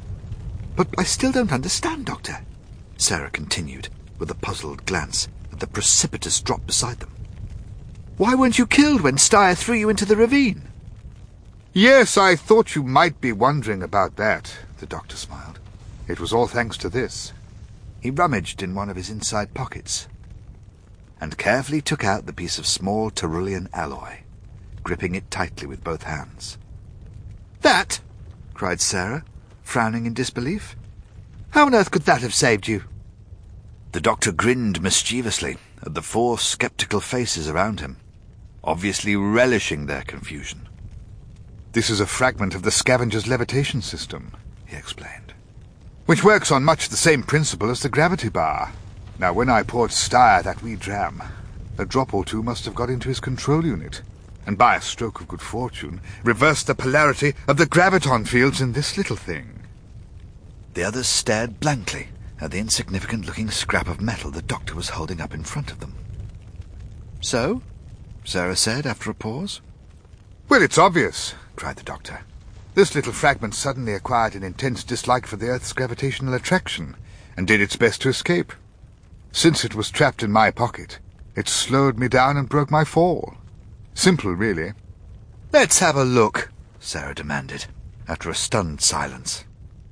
Are you sure you want to, Sarah? The doctor warned. Sarah held out her hand.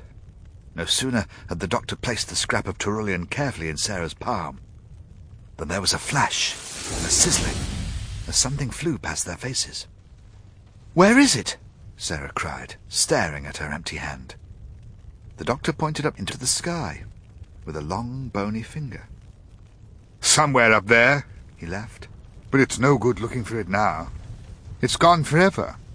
The whole sky was aglow as the giant disk of the sun sank towards the horizon. Come along, everyone, the doctor called, setting off down the ridge at a cracking pace. How time flies. We must hurry. What about this invasion that's supposed to be happening, Doctor? Harry panted as he caught up. All in good time, Harry. All in good time, the doctor muttered as he forged ahead. Just as they reached the foot of the slope, Sarah suddenly stopped dead. Listen! she shouted. Everybody halted. A faint but persistent bleeping was coming from among the boulders. The doctor rushed over and searched the crevices. Eventually, he stood up, brandishing Styre's communicator set. They must have heard you, Harry, he grinned. The Sontaran controller's raging features glowed brightly on the small display panel. Good evening, said the doctor good-humouredly. What can we do for you? The controller uttered a series of hoarse, incomprehensible gasps, his domed head swelling and filling the panel. Who? he finally managed to blurt out. You're getting warm, the doctor grinned. But I'm afraid your little project has no hope of success. I've had a look in my diary, and it would seem that your best time to invade the central Milky Way will be in about three centuries ago, to be exact. Assuming, of course, that you don't get lost in the Magellanic Clouds. Cheerio! The doctor let the communicator slip from his fingers and smash onto the stones. Brinkmanship, I think it's called, he said, with a satisfied glance at his four companions. He set off again, with long, loping strides. It'll soon be dark, he called. We haven't much time. When at last they reached the circle where the TARDIS had disappeared, the nine spheres were ablaze, with the reflection of the setting sun hanging low in the deep indigo of the sky. Krans and Erak eyed the rudimentary transmat installation suspiciously, while the doctor rushed from sphere to sphere, trying to complete his adjustments before darkness fell. Eventually, the doctor signalled to the others to stand well clear. They all stared anxiously into the centre of the circle and waited. The doctor flitted from globe to globe, muttering furiously away to himself as he fiddled with the complex mechanisms inside them. At last he stood back with folded arms and stared intently into the circle like an expectant conjurer. Nothing happened. The TARDIS failed to appear. It's no good, the doctor murmured, shaking his head and frowning at the nine blazing spheres. It's not going to work, I fear. Sarah looked around at the rapidly darkening barren landscape, where thin gaseous mists were beginning to gather again. Whatever are we going to do without the TARDIS, Doctor? she said quietly. The doctor did not reply, but stood with bowed head, hands thrust deep into his pockets, lost in thought. You'd better come and join us in the cave, Erak said after a long pause. We've got quite a store of provisions, and now that there are only two of us left. He broke off and glanced across at Krans. Krans nodded. You saved our lives, he growled. Sarah smiled gratefully and shook her head. Thank you, but we just have to get back to the Terra Nova, she replied. Vira and her people are depending on us. At that moment, the doctor suddenly sprang into action. He grabbed the catalyzer filter program panel, which was still tucked under Harry's arm. Just what I need, he cried. Just as well you didn't throw it away, Harry. Harry looked disappointed. But I was going to put that on the mantelpiece, next to all my rowing trophies, he grumbled. Sarah gave Harry a sharp prod. If we don't get the TARDIS back, Harry, she hissed, you'll never see your precious knickknacks again. The doctor was kneeling among the reeds, busily connecting a bunch of wires he had pulled from inside one of the globes to a series of terminals protruding from the back of the panel. Never throw anything away, he murmured as he sonic soldered the connections. Then he became absorbed in resetting selected keys among the grid of coloured pyramids covering the front of the panel. What good is this going to do? Harry demanded, staring down at the makeshift circuitry surrounding the doctor. Never have you minded, Harry, the doctor snapped. Just don't tread on it, that's all. After a few last adjustments, the doctor sprang to his feet. Off we go, he cried. But Where's the TARDIS? Sarah said. The doctor gave a dismissive wave, striding impatiently into the middle of the circle. It will have returned to the Terra Nova by now, he said. I think I remembered to set the boomerang orientators before we left. If it gets lost, it should go back to where it came from. Do come along, everyone. Sarah and Harry exchanged puzzled glances as they followed the doctor into the circle. Are you sure you won't join us, my friends? The doctor called to the two Galsec crewmen who were lingering uncertainly at the edge of the circle. No thanks, Erak waved. We'll wait until your satellite people get down here. We'll be okay. Krans spat into the reeds. Never did trust those contraptions anyway, he muttered, glaring at the fiery globes of the transmat. The doctor directed the sonic screwdriver towards the mass of circuits he had just assembled. As you wish, he called. But I advise you to stand well back. It should be all right, he said, pressing the trigger. Sarah and Harry instantly disappeared. Yes, it should be all right. The doctor smiled, abruptly disappearing himself. Though one can never be absolutely certain, continued his disembodied voice from the now deserted circle. Krans and Erak gaped in disbelief as the doctor suddenly reappeared for a moment, his hat solemnly raised in farewell. Can one? He grinned before just as suddenly disappearing again. For a long time, the two crewmen stood, staring open-mouthed, but the circle remained empty in the gathering darkness.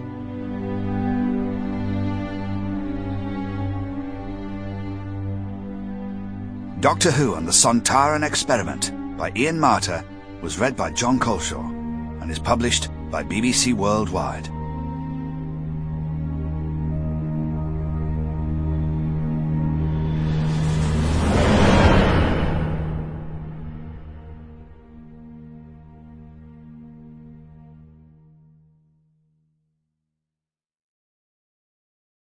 Audible hopes you've enjoyed this program.